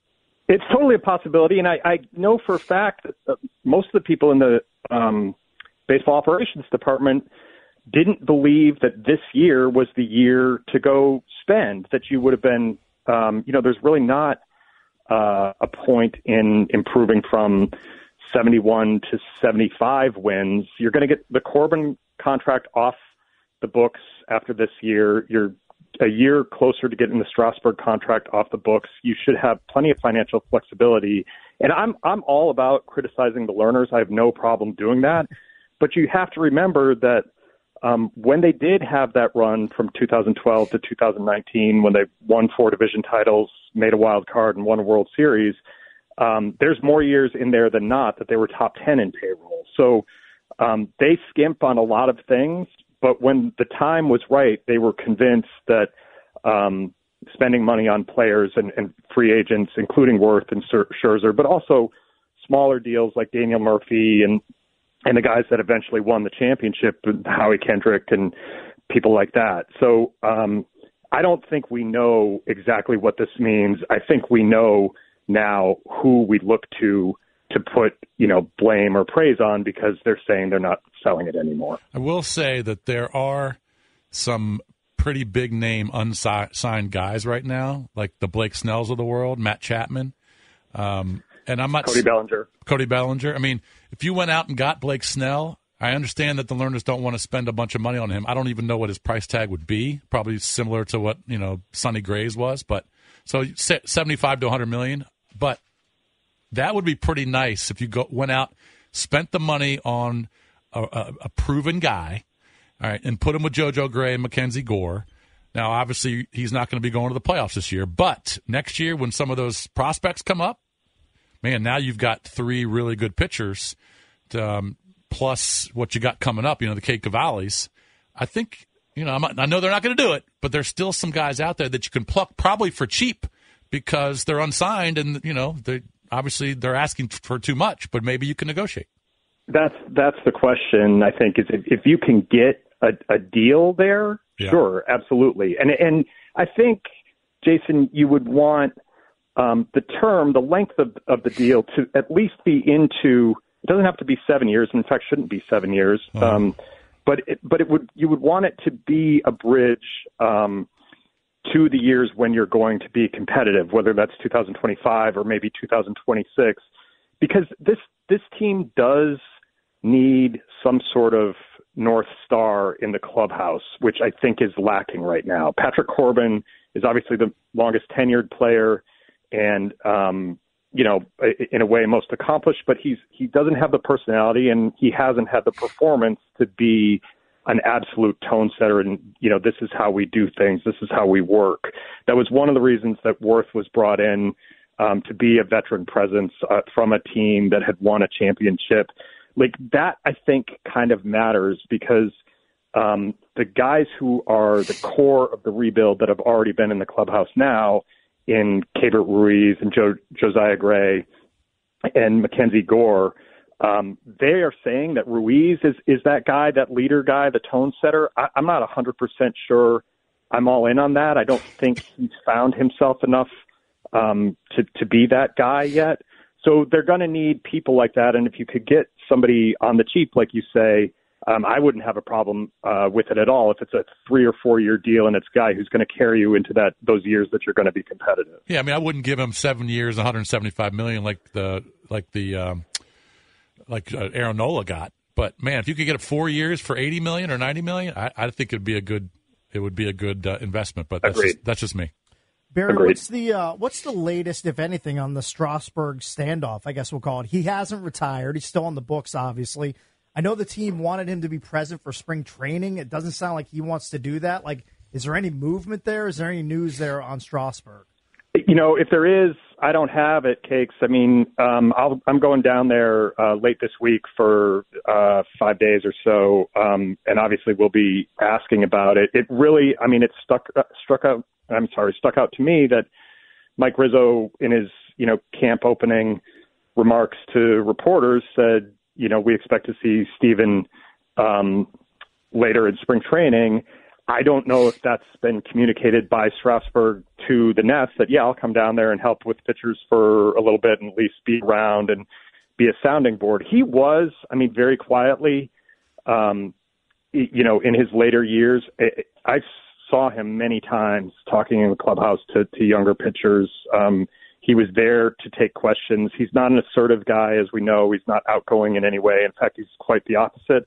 So I can see why they would think um, there's value in that. And I also would note that that expectation um, or that onus that they want to put on Strasburg to, to go down to, to spring training is really more about Mark Lerner and, and Scott Boras, the agent, having a, a beef about all of this stuff. Um, that they couldn't get a retirement um, kind of ceremony scheduled. I, I still don't quite have all the details on why that collapsed um, and whether it had anything to do with Major League Baseball not wanting to retire a player who still was on an existing contract. But it's certainly worth p- poking around, but only in kind of a curiosity way because there's, you know, any questions about is this guy going to pitch again? He's not going to pitch again. Like he, his body is broken. Um, he needs to go about trying to have it so he can have a good life, not throw a fastball at 97, um, you know, on the on the paint. Yeah. Talking to Barry Svrluga, columnist for the Washington Post. Now, I know you didn't contribute to this article, but the Washington Post had a lengthy feature article about Ted Leonsis, DC, Alexandria, Youngkin, Bowser. One of the things that jumps out is, according to Leonsis, I guess, I guess it's according to Leonsis, could be also from Bowser. He claims he would have accepted DC's offer had it come to him earlier. How much do you buy that? Is that just spin? Because in the article it says, you know, there were emails back and forth, and eventually Bowser says, "All right, we'll give you 500 million out of the 800 million needed to renovate uh, and, and redo everything in the arena." And but he'd already set up the meeting with Youngkin or the conference. Well, I mean, he- he'd already that was on. I, I might have my days of the week slightly mixed up, but I believe those last emails were on a Sunday night, and the press conference to announce the the move um, to Virginia was on Wednesday. Like that was very, very, very late in the game. And I will say, and I'm not on Ted's side in in any of this. Um, I, you know, very badly want the, the teams to stay downtown for reasons I'm sure we've discussed before, but it, it, Bowser looks late to the game, and not only looks late to it, she was late to it. Um, I had been told months ago by people in this district government who were concerned that her obsession with having her legacy be the mayor that brought football back to the district was in danger of um, not paying enough attention to what was needed at Capital One Arena for for Ted's teams, and it was almost natural that his um, eye would wander. And now I think the problem is, so I can believe that he would have taken that deal six months ago, eight months ago. Um, but I think the district was at asleep at the wheel in in not knowing. I mean, I knew they were talking to to Virginia, and they had to, you know, they're having um, renderings of this arena and this complex being drawn up. Like that didn't happen in two days. Like they did not have their ear to the ground on this, and I, I wholly believe it could have been um, prevented if they had more aggressively talked to Ted about what are your needs, how can we how can we help, um, and and maybe the ship has sailed now. So, is it your in your gut? Do you think it's going to happen? You know, I don't. I just don't think I can pull the trigger either way. I think Right. that I think now Ted wants it to happen because he sees it as an economic opportunity for him, and he doesn't see it as I'm going to be remembered for abandoning the district. He's really intrigued by the op- the opportunity to build something from scratch um, rather than making the best out of what he can downtown in the district where he doesn't have as much land. I, I believe all of that, but I also I don't know enough about Virginia politics to know is the state legislature um, going to buy into um, a, a, an economic development plan that doesn't affect you know southwestern Virginia or the Tidewater that really has an impact in a very small area and, and put public money toward that. I I mean until the I's are dotted and the T's are crossed, I got to believe that's in question. And keep in mind, you know, Ted hasn't signed anything binding that he's going there. So I, I continue to think we're more at the beginning of this process than we are at the end. Hey, Barry, one quick uh, question about a former national. Those quotes from Anthony Rendon were some eye openers. Did you know that he was this surly when he was with Yeah. the Nationals? Did he like? Did we see this with him? What and we was just your kinda, like, experience with overlooked him? it because his numbers were were really good, and then they've you know they've fallen off obviously with the injuries and what's happened out in L.A.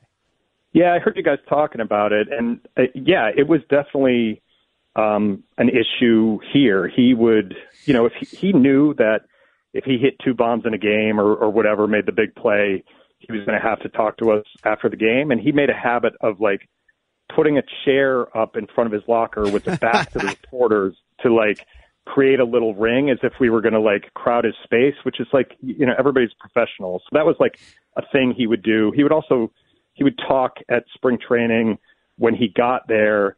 And then I remember one time he closed the, se- the session and said, "All right, talk to you guys on um, April second, whenever opening day was." It's like you, I tried to break through that barrier um, a lot, and he's just not here for it. Now, I will also say it doesn't mean he's a bad person to the core. He contributed and was the point player um, for the Nationals Youth Baseball Academy for a lot of his years here. I know he gave money there um, that he didn't want, you know, public public credit for. Um, he spent a lot of time out there, so I think there's there's good in there, but there's also just unnecessary unnecessary surliness. Um, so you know, couple that with unavailability and poor performance, and I think you get kind of the worst case scenario for him out out in LA right now. Yep, it's deadly cocktail right now for Anthony Rendon. Barry, thanks for the time, man. We always appreciate it. Appreciate it, guys. Have a great week. yep, that's Barry Svrluga, Washington Post sports columnist. Don't forget, coming up at 940, we'll talk Washington Capitals with our pal Joe Beninati right here on The Fan. Coming up in just about 15 minutes at 940, Joe Beninati will join us. Of course, you know him as the Caps play-by-play voice on Monumental Sports Network. Caps take on the Devils tonight, so we'll talk to Joe B in advance of that. I know you wanted to give a shout out, Jason. Yeah, um, you know, everyone's heard about the uh, house explosion in Sterling on Friday night, where there was a 500 gallon propane tank leaking uh, somewhere in the house, exploded, um, and a volunteer firefighter, Trevor Brown, was killed. Mm. I didn't know Trevor Brown. He lives in Ashburn, not too far from me, but I got a buddy who lives on his street who I know very well, and he, he just wanted me to mention it. Um, I mean, it's just a horrible thing. I mean, he's got a wife, he's got three young kids, 10, 8, and 6 Mm. and they're all a mess. I mean, where's Daddy? What happened to Daddy? Um, I, think there's probably a GoFundMe page. I don't know what that is. I don't, but I'm sure if you contact the Loudoun County Fire Department, they'll have some information for you. They're taking donations. Um, and I'm sure, that, like I said, there's there's going to be a GoFundMe because they're going to need help. But it's just a horrible story. I mean, it's just an awful story that that happened. Um, so you know, keep them in your in your thoughts and prayers. And if you do want to donate, just reach out to Loudoun County Sheriff's Department or uh, Fire Department and and ask how to do that. I know that there are some neighbors that are accepting um, gift cards and, and cash stuff for and meals for the family. So if you're interested in that, just reach out to them, and I'm sure they can direct you. Yeah, Just it's a horrible story. Oh, horrible. It's um, you know I, I can't even fathom. Um, hard to make this transition. I know we're getting the entertainment page Mhm. momentarily, and I, I only want to spend a minute on this. Yeah. But we spend so much time talking about Tiger Woods every time he makes a return. And I don't know the percentage, but how often does this type of ending happen now for Tiger Woods' returns? I mean, how many segments do we spend about Sunday Red? It's Tiger Week, and he withdraws because of sickness. But and I'm and it just seems like it. It doesn't. Are you sh- surprised by that, Cakes? It was the least surprising thing I saw. Right. In the last And I don't three know the percentage of times he withdraws, but it it just it's it doesn't seem to end well lately. Val, uh, Valdez, do you know? Do I know Or were what? you surprised he withdrew? Um, well, yeah, you're. Yeah, yeah. I wouldn't have been Also- surprised if if he withdrew based on injury. I was But it I was wasn't- worried it about wasn't for, for injury. Yeah, I was worried that he was gonna uh, cite like a knee problem or back problem. Right. I'm actually relieved that Okay. he, that he's sick. So this is had- good news for yeah, you. this is this is great news. it's a good spin. I'm relieved because I, I thought I thought I thought you were because he giving an mentioned objective viewpoint here, JP. he mentioned he mentioned his back after the shank on Thursday. Right. So when I saw so when I saw him getting uh, carded from the from the course, I go, oh boy, please don't do this back spasm bit again. and then and then when he just had to duty all weekend from the In and Out Burger, I Mm-hmm. was relieved. Yeah, and Spieth had Spieth- yeah, Spieth had the duty too. But I guess it's this is coming from somebody that doesn't follow, you know, week in and week out the PGA Tour. uh-huh. I'm like cakes. I'm I'm a casual. I'll watch, you know, the Masters. That's generous. you're not even a casual. No, I think Tour I'm fan. a casual fan. I play. Well, you're no, you're a casual golfer, but not a PGA Tour fan. Yeah. Unless Um, it's a big tournament. But to me, it seems like, and m- maybe it's mostly injuries. This one was sickness. But Of course it's it- mostly it, injuries. It, it seems like 50% of the time he enters a tournament, he doesn't finish. Well, he only plays two or three a year now. I mean, Right. he's going to hopefully play more than that this year. But yeah, he's withdrawn probably once or twice the last two or three years, all based on injury. Yeah, there were. I mean, he's had 500 surgeries. dunks. Cakes was I mean- searching for that clip. For No, like I'm looking for 30 the Tiger. Woods. You suck. I don't know where it is. I, I, had to, I had to scramble. I'm scrambling like but it, Tiger. it, but it is disappointing when you're kind of looking forward to, to seeing him play.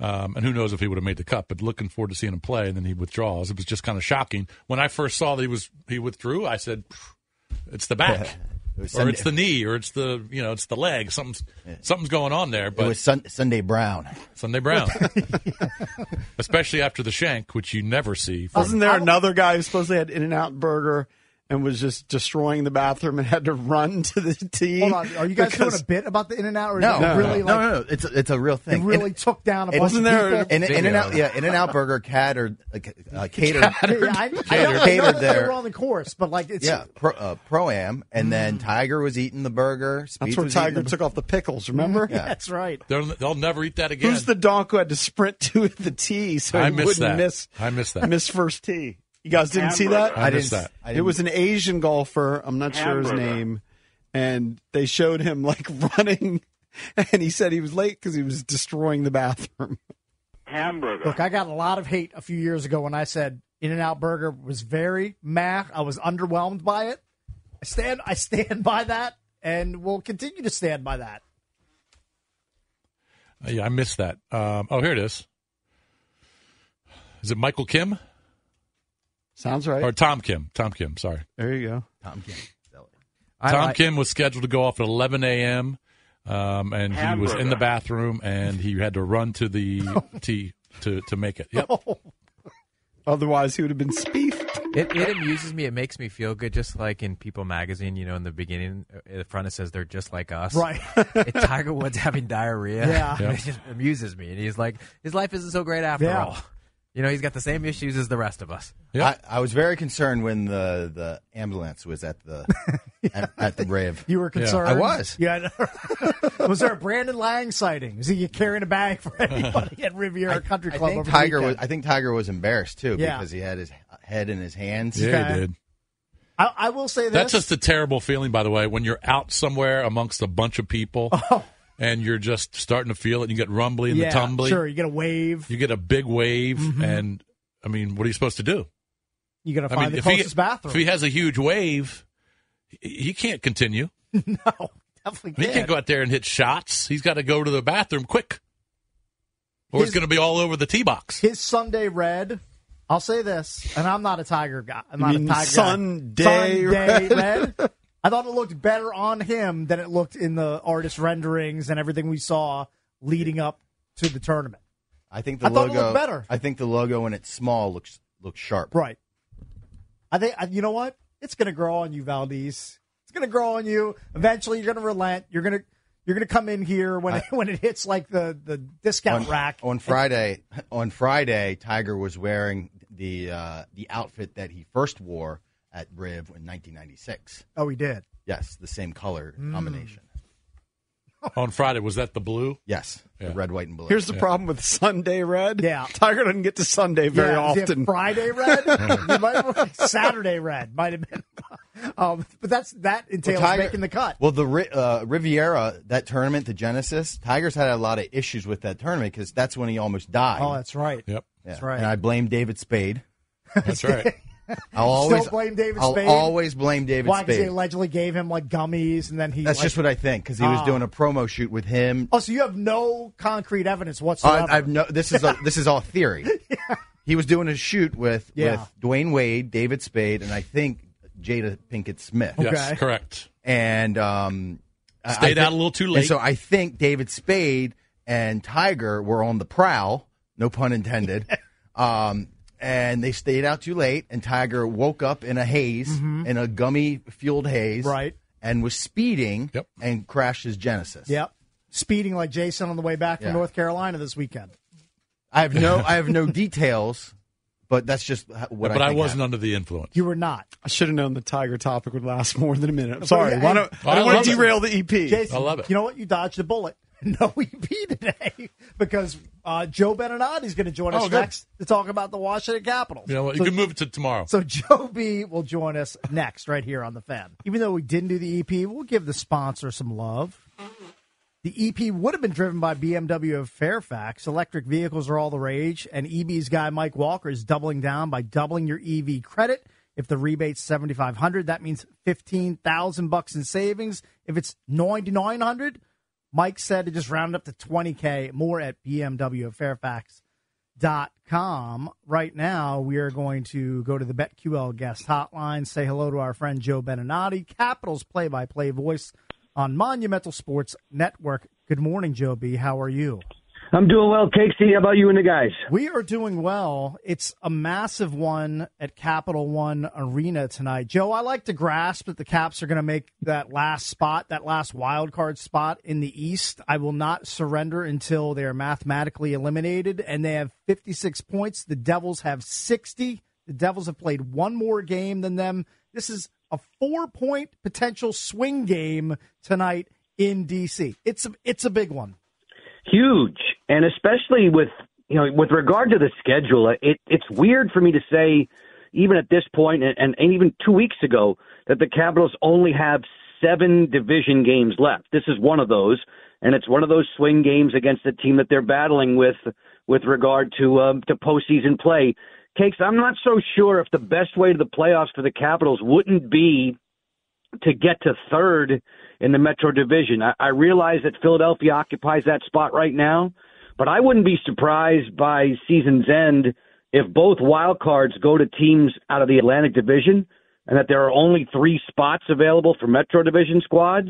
Hmm. So to me, the the race is really on for that spot, and there are four Metro teams that are fighting for it. Obviously, when you consider the Devs, the Islanders, the Caps, and the Penguins, uh, I just seem to think like if it's going to be a postseason for Washington, it may be out of that number three spot in the Metro. Tell us what they did right, particularly in the third period against the Canadiens, that they could carry over. pace of play is, is key. I, I really think JP for um for this team, it's been an inconsistency. There have been times where they look like they can hang uh, with the world beaters of the league. There was a spell there coming back off of the All Star break where they had a, a murderer's row kind of schedule: Florida, uh, Boston, Colorado, Vancouver. They were very competitive in those games. They shut out the Boston Bruins in one of those games. Uh, That's the style they need to play. It, it's a pace of play kind of thing. It's a conscious effort in the defensive zone kind of thing. And I I think what New Jersey brings to the table tonight, speed and depth that's at times elite. Uh, I think the Caps will have focus to play that way, quote, the right way. Um, you, you can't be making mistakes and turning the puck over, especially concentrate on, on the game tonight in between the blue lines, guys, because if the Caps are possessing the puck and getting into the offensive zone as cleanly as they can, they're not fueling New Jersey's transition game. If you're making mistakes and the passes aren't good between the blue lines and there are potential turnovers, then you're just you're, you're playing with fire because this Jersey team loves to get up and go on your mistakes. Joe, getting back to the Montreal game for just a second, the Caps welcomed back Sonny Milano after I, I believe it was like a two month stretch with him sideline. He pays some immediate dividends, scores a goal in that game, and he's never been a prolific goal scorer in his career. He's got 14, I think, twice in his career so far, but on a team that struggles to find the back of the net, I'm sure that Spencer Carbery isn't, you know, nitpicking here. He'll take goals from anybody. So nice sign to have uh, Sonny back and, and for him to be scoring in his first game back in quite a while. Exactly. We hadn't seen him since uh, mid December. He took a high hit from Jacob Trouba of the Rangers, and uh, it, it's been a while without Sonny. And, and Sonny's the top of the list for Sonny in terms of his attributes is a skill set. He, he's a hands guy. Leo Locker will call him a hands guy, uh, a guy who has phenomenal abilities with the puck on his stick and can help create. And and you're exactly right. When you're the team that's I want to say still the lowest scoring squad in the Eastern Conference, you'll take any uh, offensive, positive offensive contributions that are that you can muster. And to see him get one in the first game back was was dynamite. I thought he worked really well with Mike Sgarbossa and Max Pacioretty. that line had several quality shifts. You know, JP's talking about what happened in the third period. Those guys really did ramp up too, and when they had the puck uh, in the third, they were a threat. So I, I would imagine that that trio stays together tonight, and and hopefully gives the Devils the same kind of trouble. Now, the bad news coming out of that Montreal game is Martin Fehervary, lower leg injury. He, I believe he was spotted on either crutches or a walking boot leaving the arena. Carbs called it a week to week situation with him. Uh, who goes in in his stead tonight and going forward? Because it looks like he's going to be out for a while. Yeah, let's hope it's it's just a couple of weeks and that it's not multiple multiple weeks uh, after uh, after that type of injury. Marty's had a, a rough season this season. He plays so hard, he's so fast, and the collisions that he creates in and around the goal, behind the goal, on the defensive end, a lot of the times uh, leave your head spinning, going, "How in the world did he get up out of that one?" But this one, he didn't come come away with uh, come away from in good shape. If they're going to be missing him for a while, it, it means extra duty and elevation, I think, in role for Rasmus Sandin, for the likes of Alex Alexeyev, for Ethan Bear. I think you're going to see those three guys, especially with regard to Sandin. I would think Sandin jumps up to play with Carlson. We're about to get to the to the morning skate today to see if those are the pairings, but to me, Sandin's numbers will climb in terms of time on ice, and it's an open the door situation for either uh, Alex Alexeyev or Ethan Bear. Since Fehervary's a, a left-handed shooter, cakes, I think Alexeyev has the the edge there in that uh, he's a lefty, Bear's the righty. It's not that uh, they can't pop Bear in there. Van Riemsdyk's a player who can who can play on the offside and has shown an ability to do so. And I thought Trevor came back uh, really well from his own um, illness, and and um, I, I thought he looked the part uh, against Montreal. Was skating extremely well, and when he does that, that helps the Caps get out of their own zone quicker than normal. Joe B, I'm just basing this question off of the numbers I'm looking at here, but has Darcy played a little bit better in February than he did in January? It looks like he has, maybe slightly, Yeah. but it looks like he has. Bish, I think that's safe to say, and and he's um, he gets rewarded for that with a solid effort in Montreal. Uh, he he gets the win there. I know Charlie's been playing extremely well all season. Uh, Lindgren's win losses of late have been going the wrong way, and and that's I mean just the whole team had been in a spell now where you've lost eight of ten. So both Darcy and Charlie are taking losses on the chin, but uh, Kuemper's overall performance I think has been steadier. Charlie's had the ability to steal a few games and make the incredible saves that that come at the right times that that keep you in games. I thought uh, Kuemper's been doing more and more of that. They're going to have to do that, and we've we've addressed this throughout the season that the Caps are not built to win games four three. That's an aberration, I think, with regard to you look at the way they've played this season. They usually win games three two two one. You get into four three five four. That's that's not normally where they need to go. So from a goaltending standpoint, I think the guys the guys show up at the rink going, all right, let's keep things to under three. And if they keep things under three, the Caps are right there to to battle with most. Talking to Joe Beninati, voice of the Washington Capitals on the Monumental Sports Network. Tell me about Connor McMichael. Assess his play. He's not a rookie this year. He had played, I don't know, almost 70 games for the Capitals. But for years, we kept hearing about him. He's getting more opportunity, right, with Kuzi out. Um, how's he fared? Yeah, a- absolutely. He's getting that that lift in the in terms of where he's playing in the line combinations, both Kuznetsov and Backstrom. You, you figured those two would be in the lineup. To not have those top two offensive guys, you're leaning heavily upon Dylan Strome, who's performed really, really well, leading the mm-hmm. team in goals and, and right there with regard to points with Ovechkin. McMichael's role has been elevated, and he went ice cold there for close to six to eight weeks. I'm encouraged that I think he's had more scoring opportunities of late, and with his skill set, they're just bound to go before too long. Uh, I know that we haven't seen the Devils, or at least you know the, the games against the Devils this season. Connor's played some of his best hockey. I know he's got a couple of goals against them. Uh, I'm hoping that uh, that trend will continue tonight. Um, he had a game winner against the Devils earlier this season. Um, McMichael, for me, is a player with um, a really big upside, and I think you're starting to see flashes of it.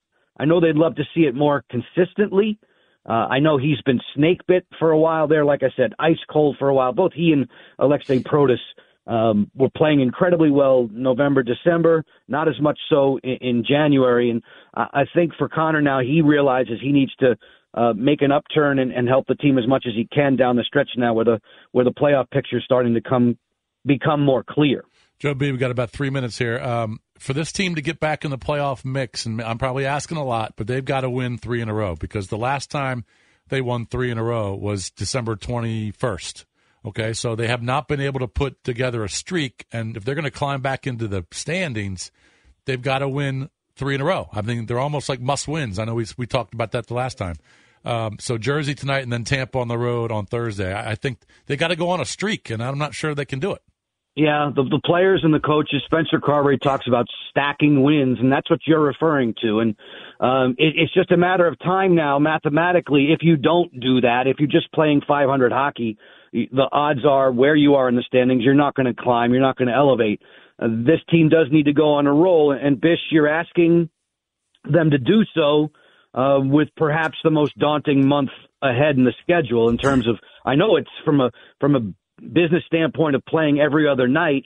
They play 15 games in March in 30 days, and they have to get hot. It has to be almost like a playoff type scheme there. You're in the playoffs now for them. I think you're you're battling for that and for that position. But you're exactly right. The, the, it, it's it's way beyond the time for this team to go on a four or five game roll, and it would be right about now that it would really serve them well if they could get going like that. Try to create some distance. There's a there's a pack of teams. Most of them are Metro teams: Devils, Islanders, Caps, and Penguins that are all clustered there between 55 and 60 points if you get hot at the right time and you're playing the, against teams in the Eastern Conference that you're battling for either for a divisional uh, standings or for wild card standings, if you're beating them, if you're winning a game like tonight, then it, it's got that double whammy effect to it, especially if it's not one of those quote unquote three point games, guys. If, if the Caps could beat the Devils in regulation, there's your there's your potential four point kind of swing, and you put a couple of those back to back, then all of a sudden you try you start to create some separation, you gain some momentum. But your comment is is exactly right, Bish. If they are going to get back into this race the way we want them to, they need to go on a stretch where instead of losing eight of ten, they need to go out there and win eight of ten. Joe B, looking forward to the call tonight with you and Locker from downtown DC. Hope the Caps can get those two slash four points tonight. We'll talk to you again soon, man. Go get them, boys. Thanks for the time. Yep, that's Joe Beninati, Capitals play-by-play voice right here on Monumental Sports Network. So hopefully the Caps can get that dub. Speaking of dubs, the listeners are going to get one right now because caller number 10 at 800 636 1067, you're going to score two tickets to Luke Bryan's Mind of a Country Boy Tour 2024, Saturday, June 22nd at Jiffy Lube Live. Tickets are on sale right now. For tickets and more event info, go to thefandc.com slash events. Those tickets are courtesy of Live Nation. So call in now and you win. You don't pay for them. That's the best way to do it. By the way, um, I stay in touch with Sacktown Mike a little bit. He was Mm-hmm. texting me last night, said he was going to call in for a Daytona preview. I'm Mhm. over it. He says it all the time, never comes through. The guy who won the Daytona 500, I'd never heard of him before. Neither. But then when I heard him kind of talk about his journey, do you realize he started with iRacing? He was racing on a simulator. hey, I you got to start it. somewhere, right? Good I put, him. some, guess I put some wagers silly. on it and I lost. When he was really young, but he finished in the top three last year. Yeah, Yeah. He's obviously He's good. Yeah. I mean, I don't think really I say did it when he was 15. Yeah. Yeah, yeah. That was the only thing that was really on yesterday. I was All right, watching. we got to run. We're out of here. B. Mitch and Finley coming up next here on The Fan. This episode is brought to you by Progressive Insurance. Whether you love true crime or comedy, celebrity interviews or news, you call the shots on what's in your podcast queue. And guess what? Now you can call them on your auto insurance too with the Name Your Price tool from Progressive. It works just the way it sounds. You tell Progressive how much you want to pay for car insurance, and they'll show you coverage options that fit your budget. Get your quote today at progressive.com to join the over 28 million drivers who trust Progressive. Progressive Casualty Insurance Company and Affiliates. Price and coverage match limited by state law. You could spend the weekend doing the same old whatever, or you could conquer the weekend in the all-new Hyundai Santa Fe. Visit HyundaiUSA.com for more details. Hyundai, there's joy in every journey. we really need new phones. T-Mobile will cover the cost of four amazing new iPhone 15s, and each line is only $25 a month. New iPhone 15s? Only at T-Mobile get four iPhone 15s on us and four lines for 25 bucks per line per month with eligible trade-in when you switch. Minimum of four lines for $25 per line per month with auto pay discount using debit or bank account. $5 more per line without auto pay, plus taxes and fees. Phone fee at 24 monthly bill credits for all well qualified customers. Contact us before canceling account to continue bill credits or credit stop and balance on required finance agreement due. $35 per line connection charge applies. Ctmobile.com.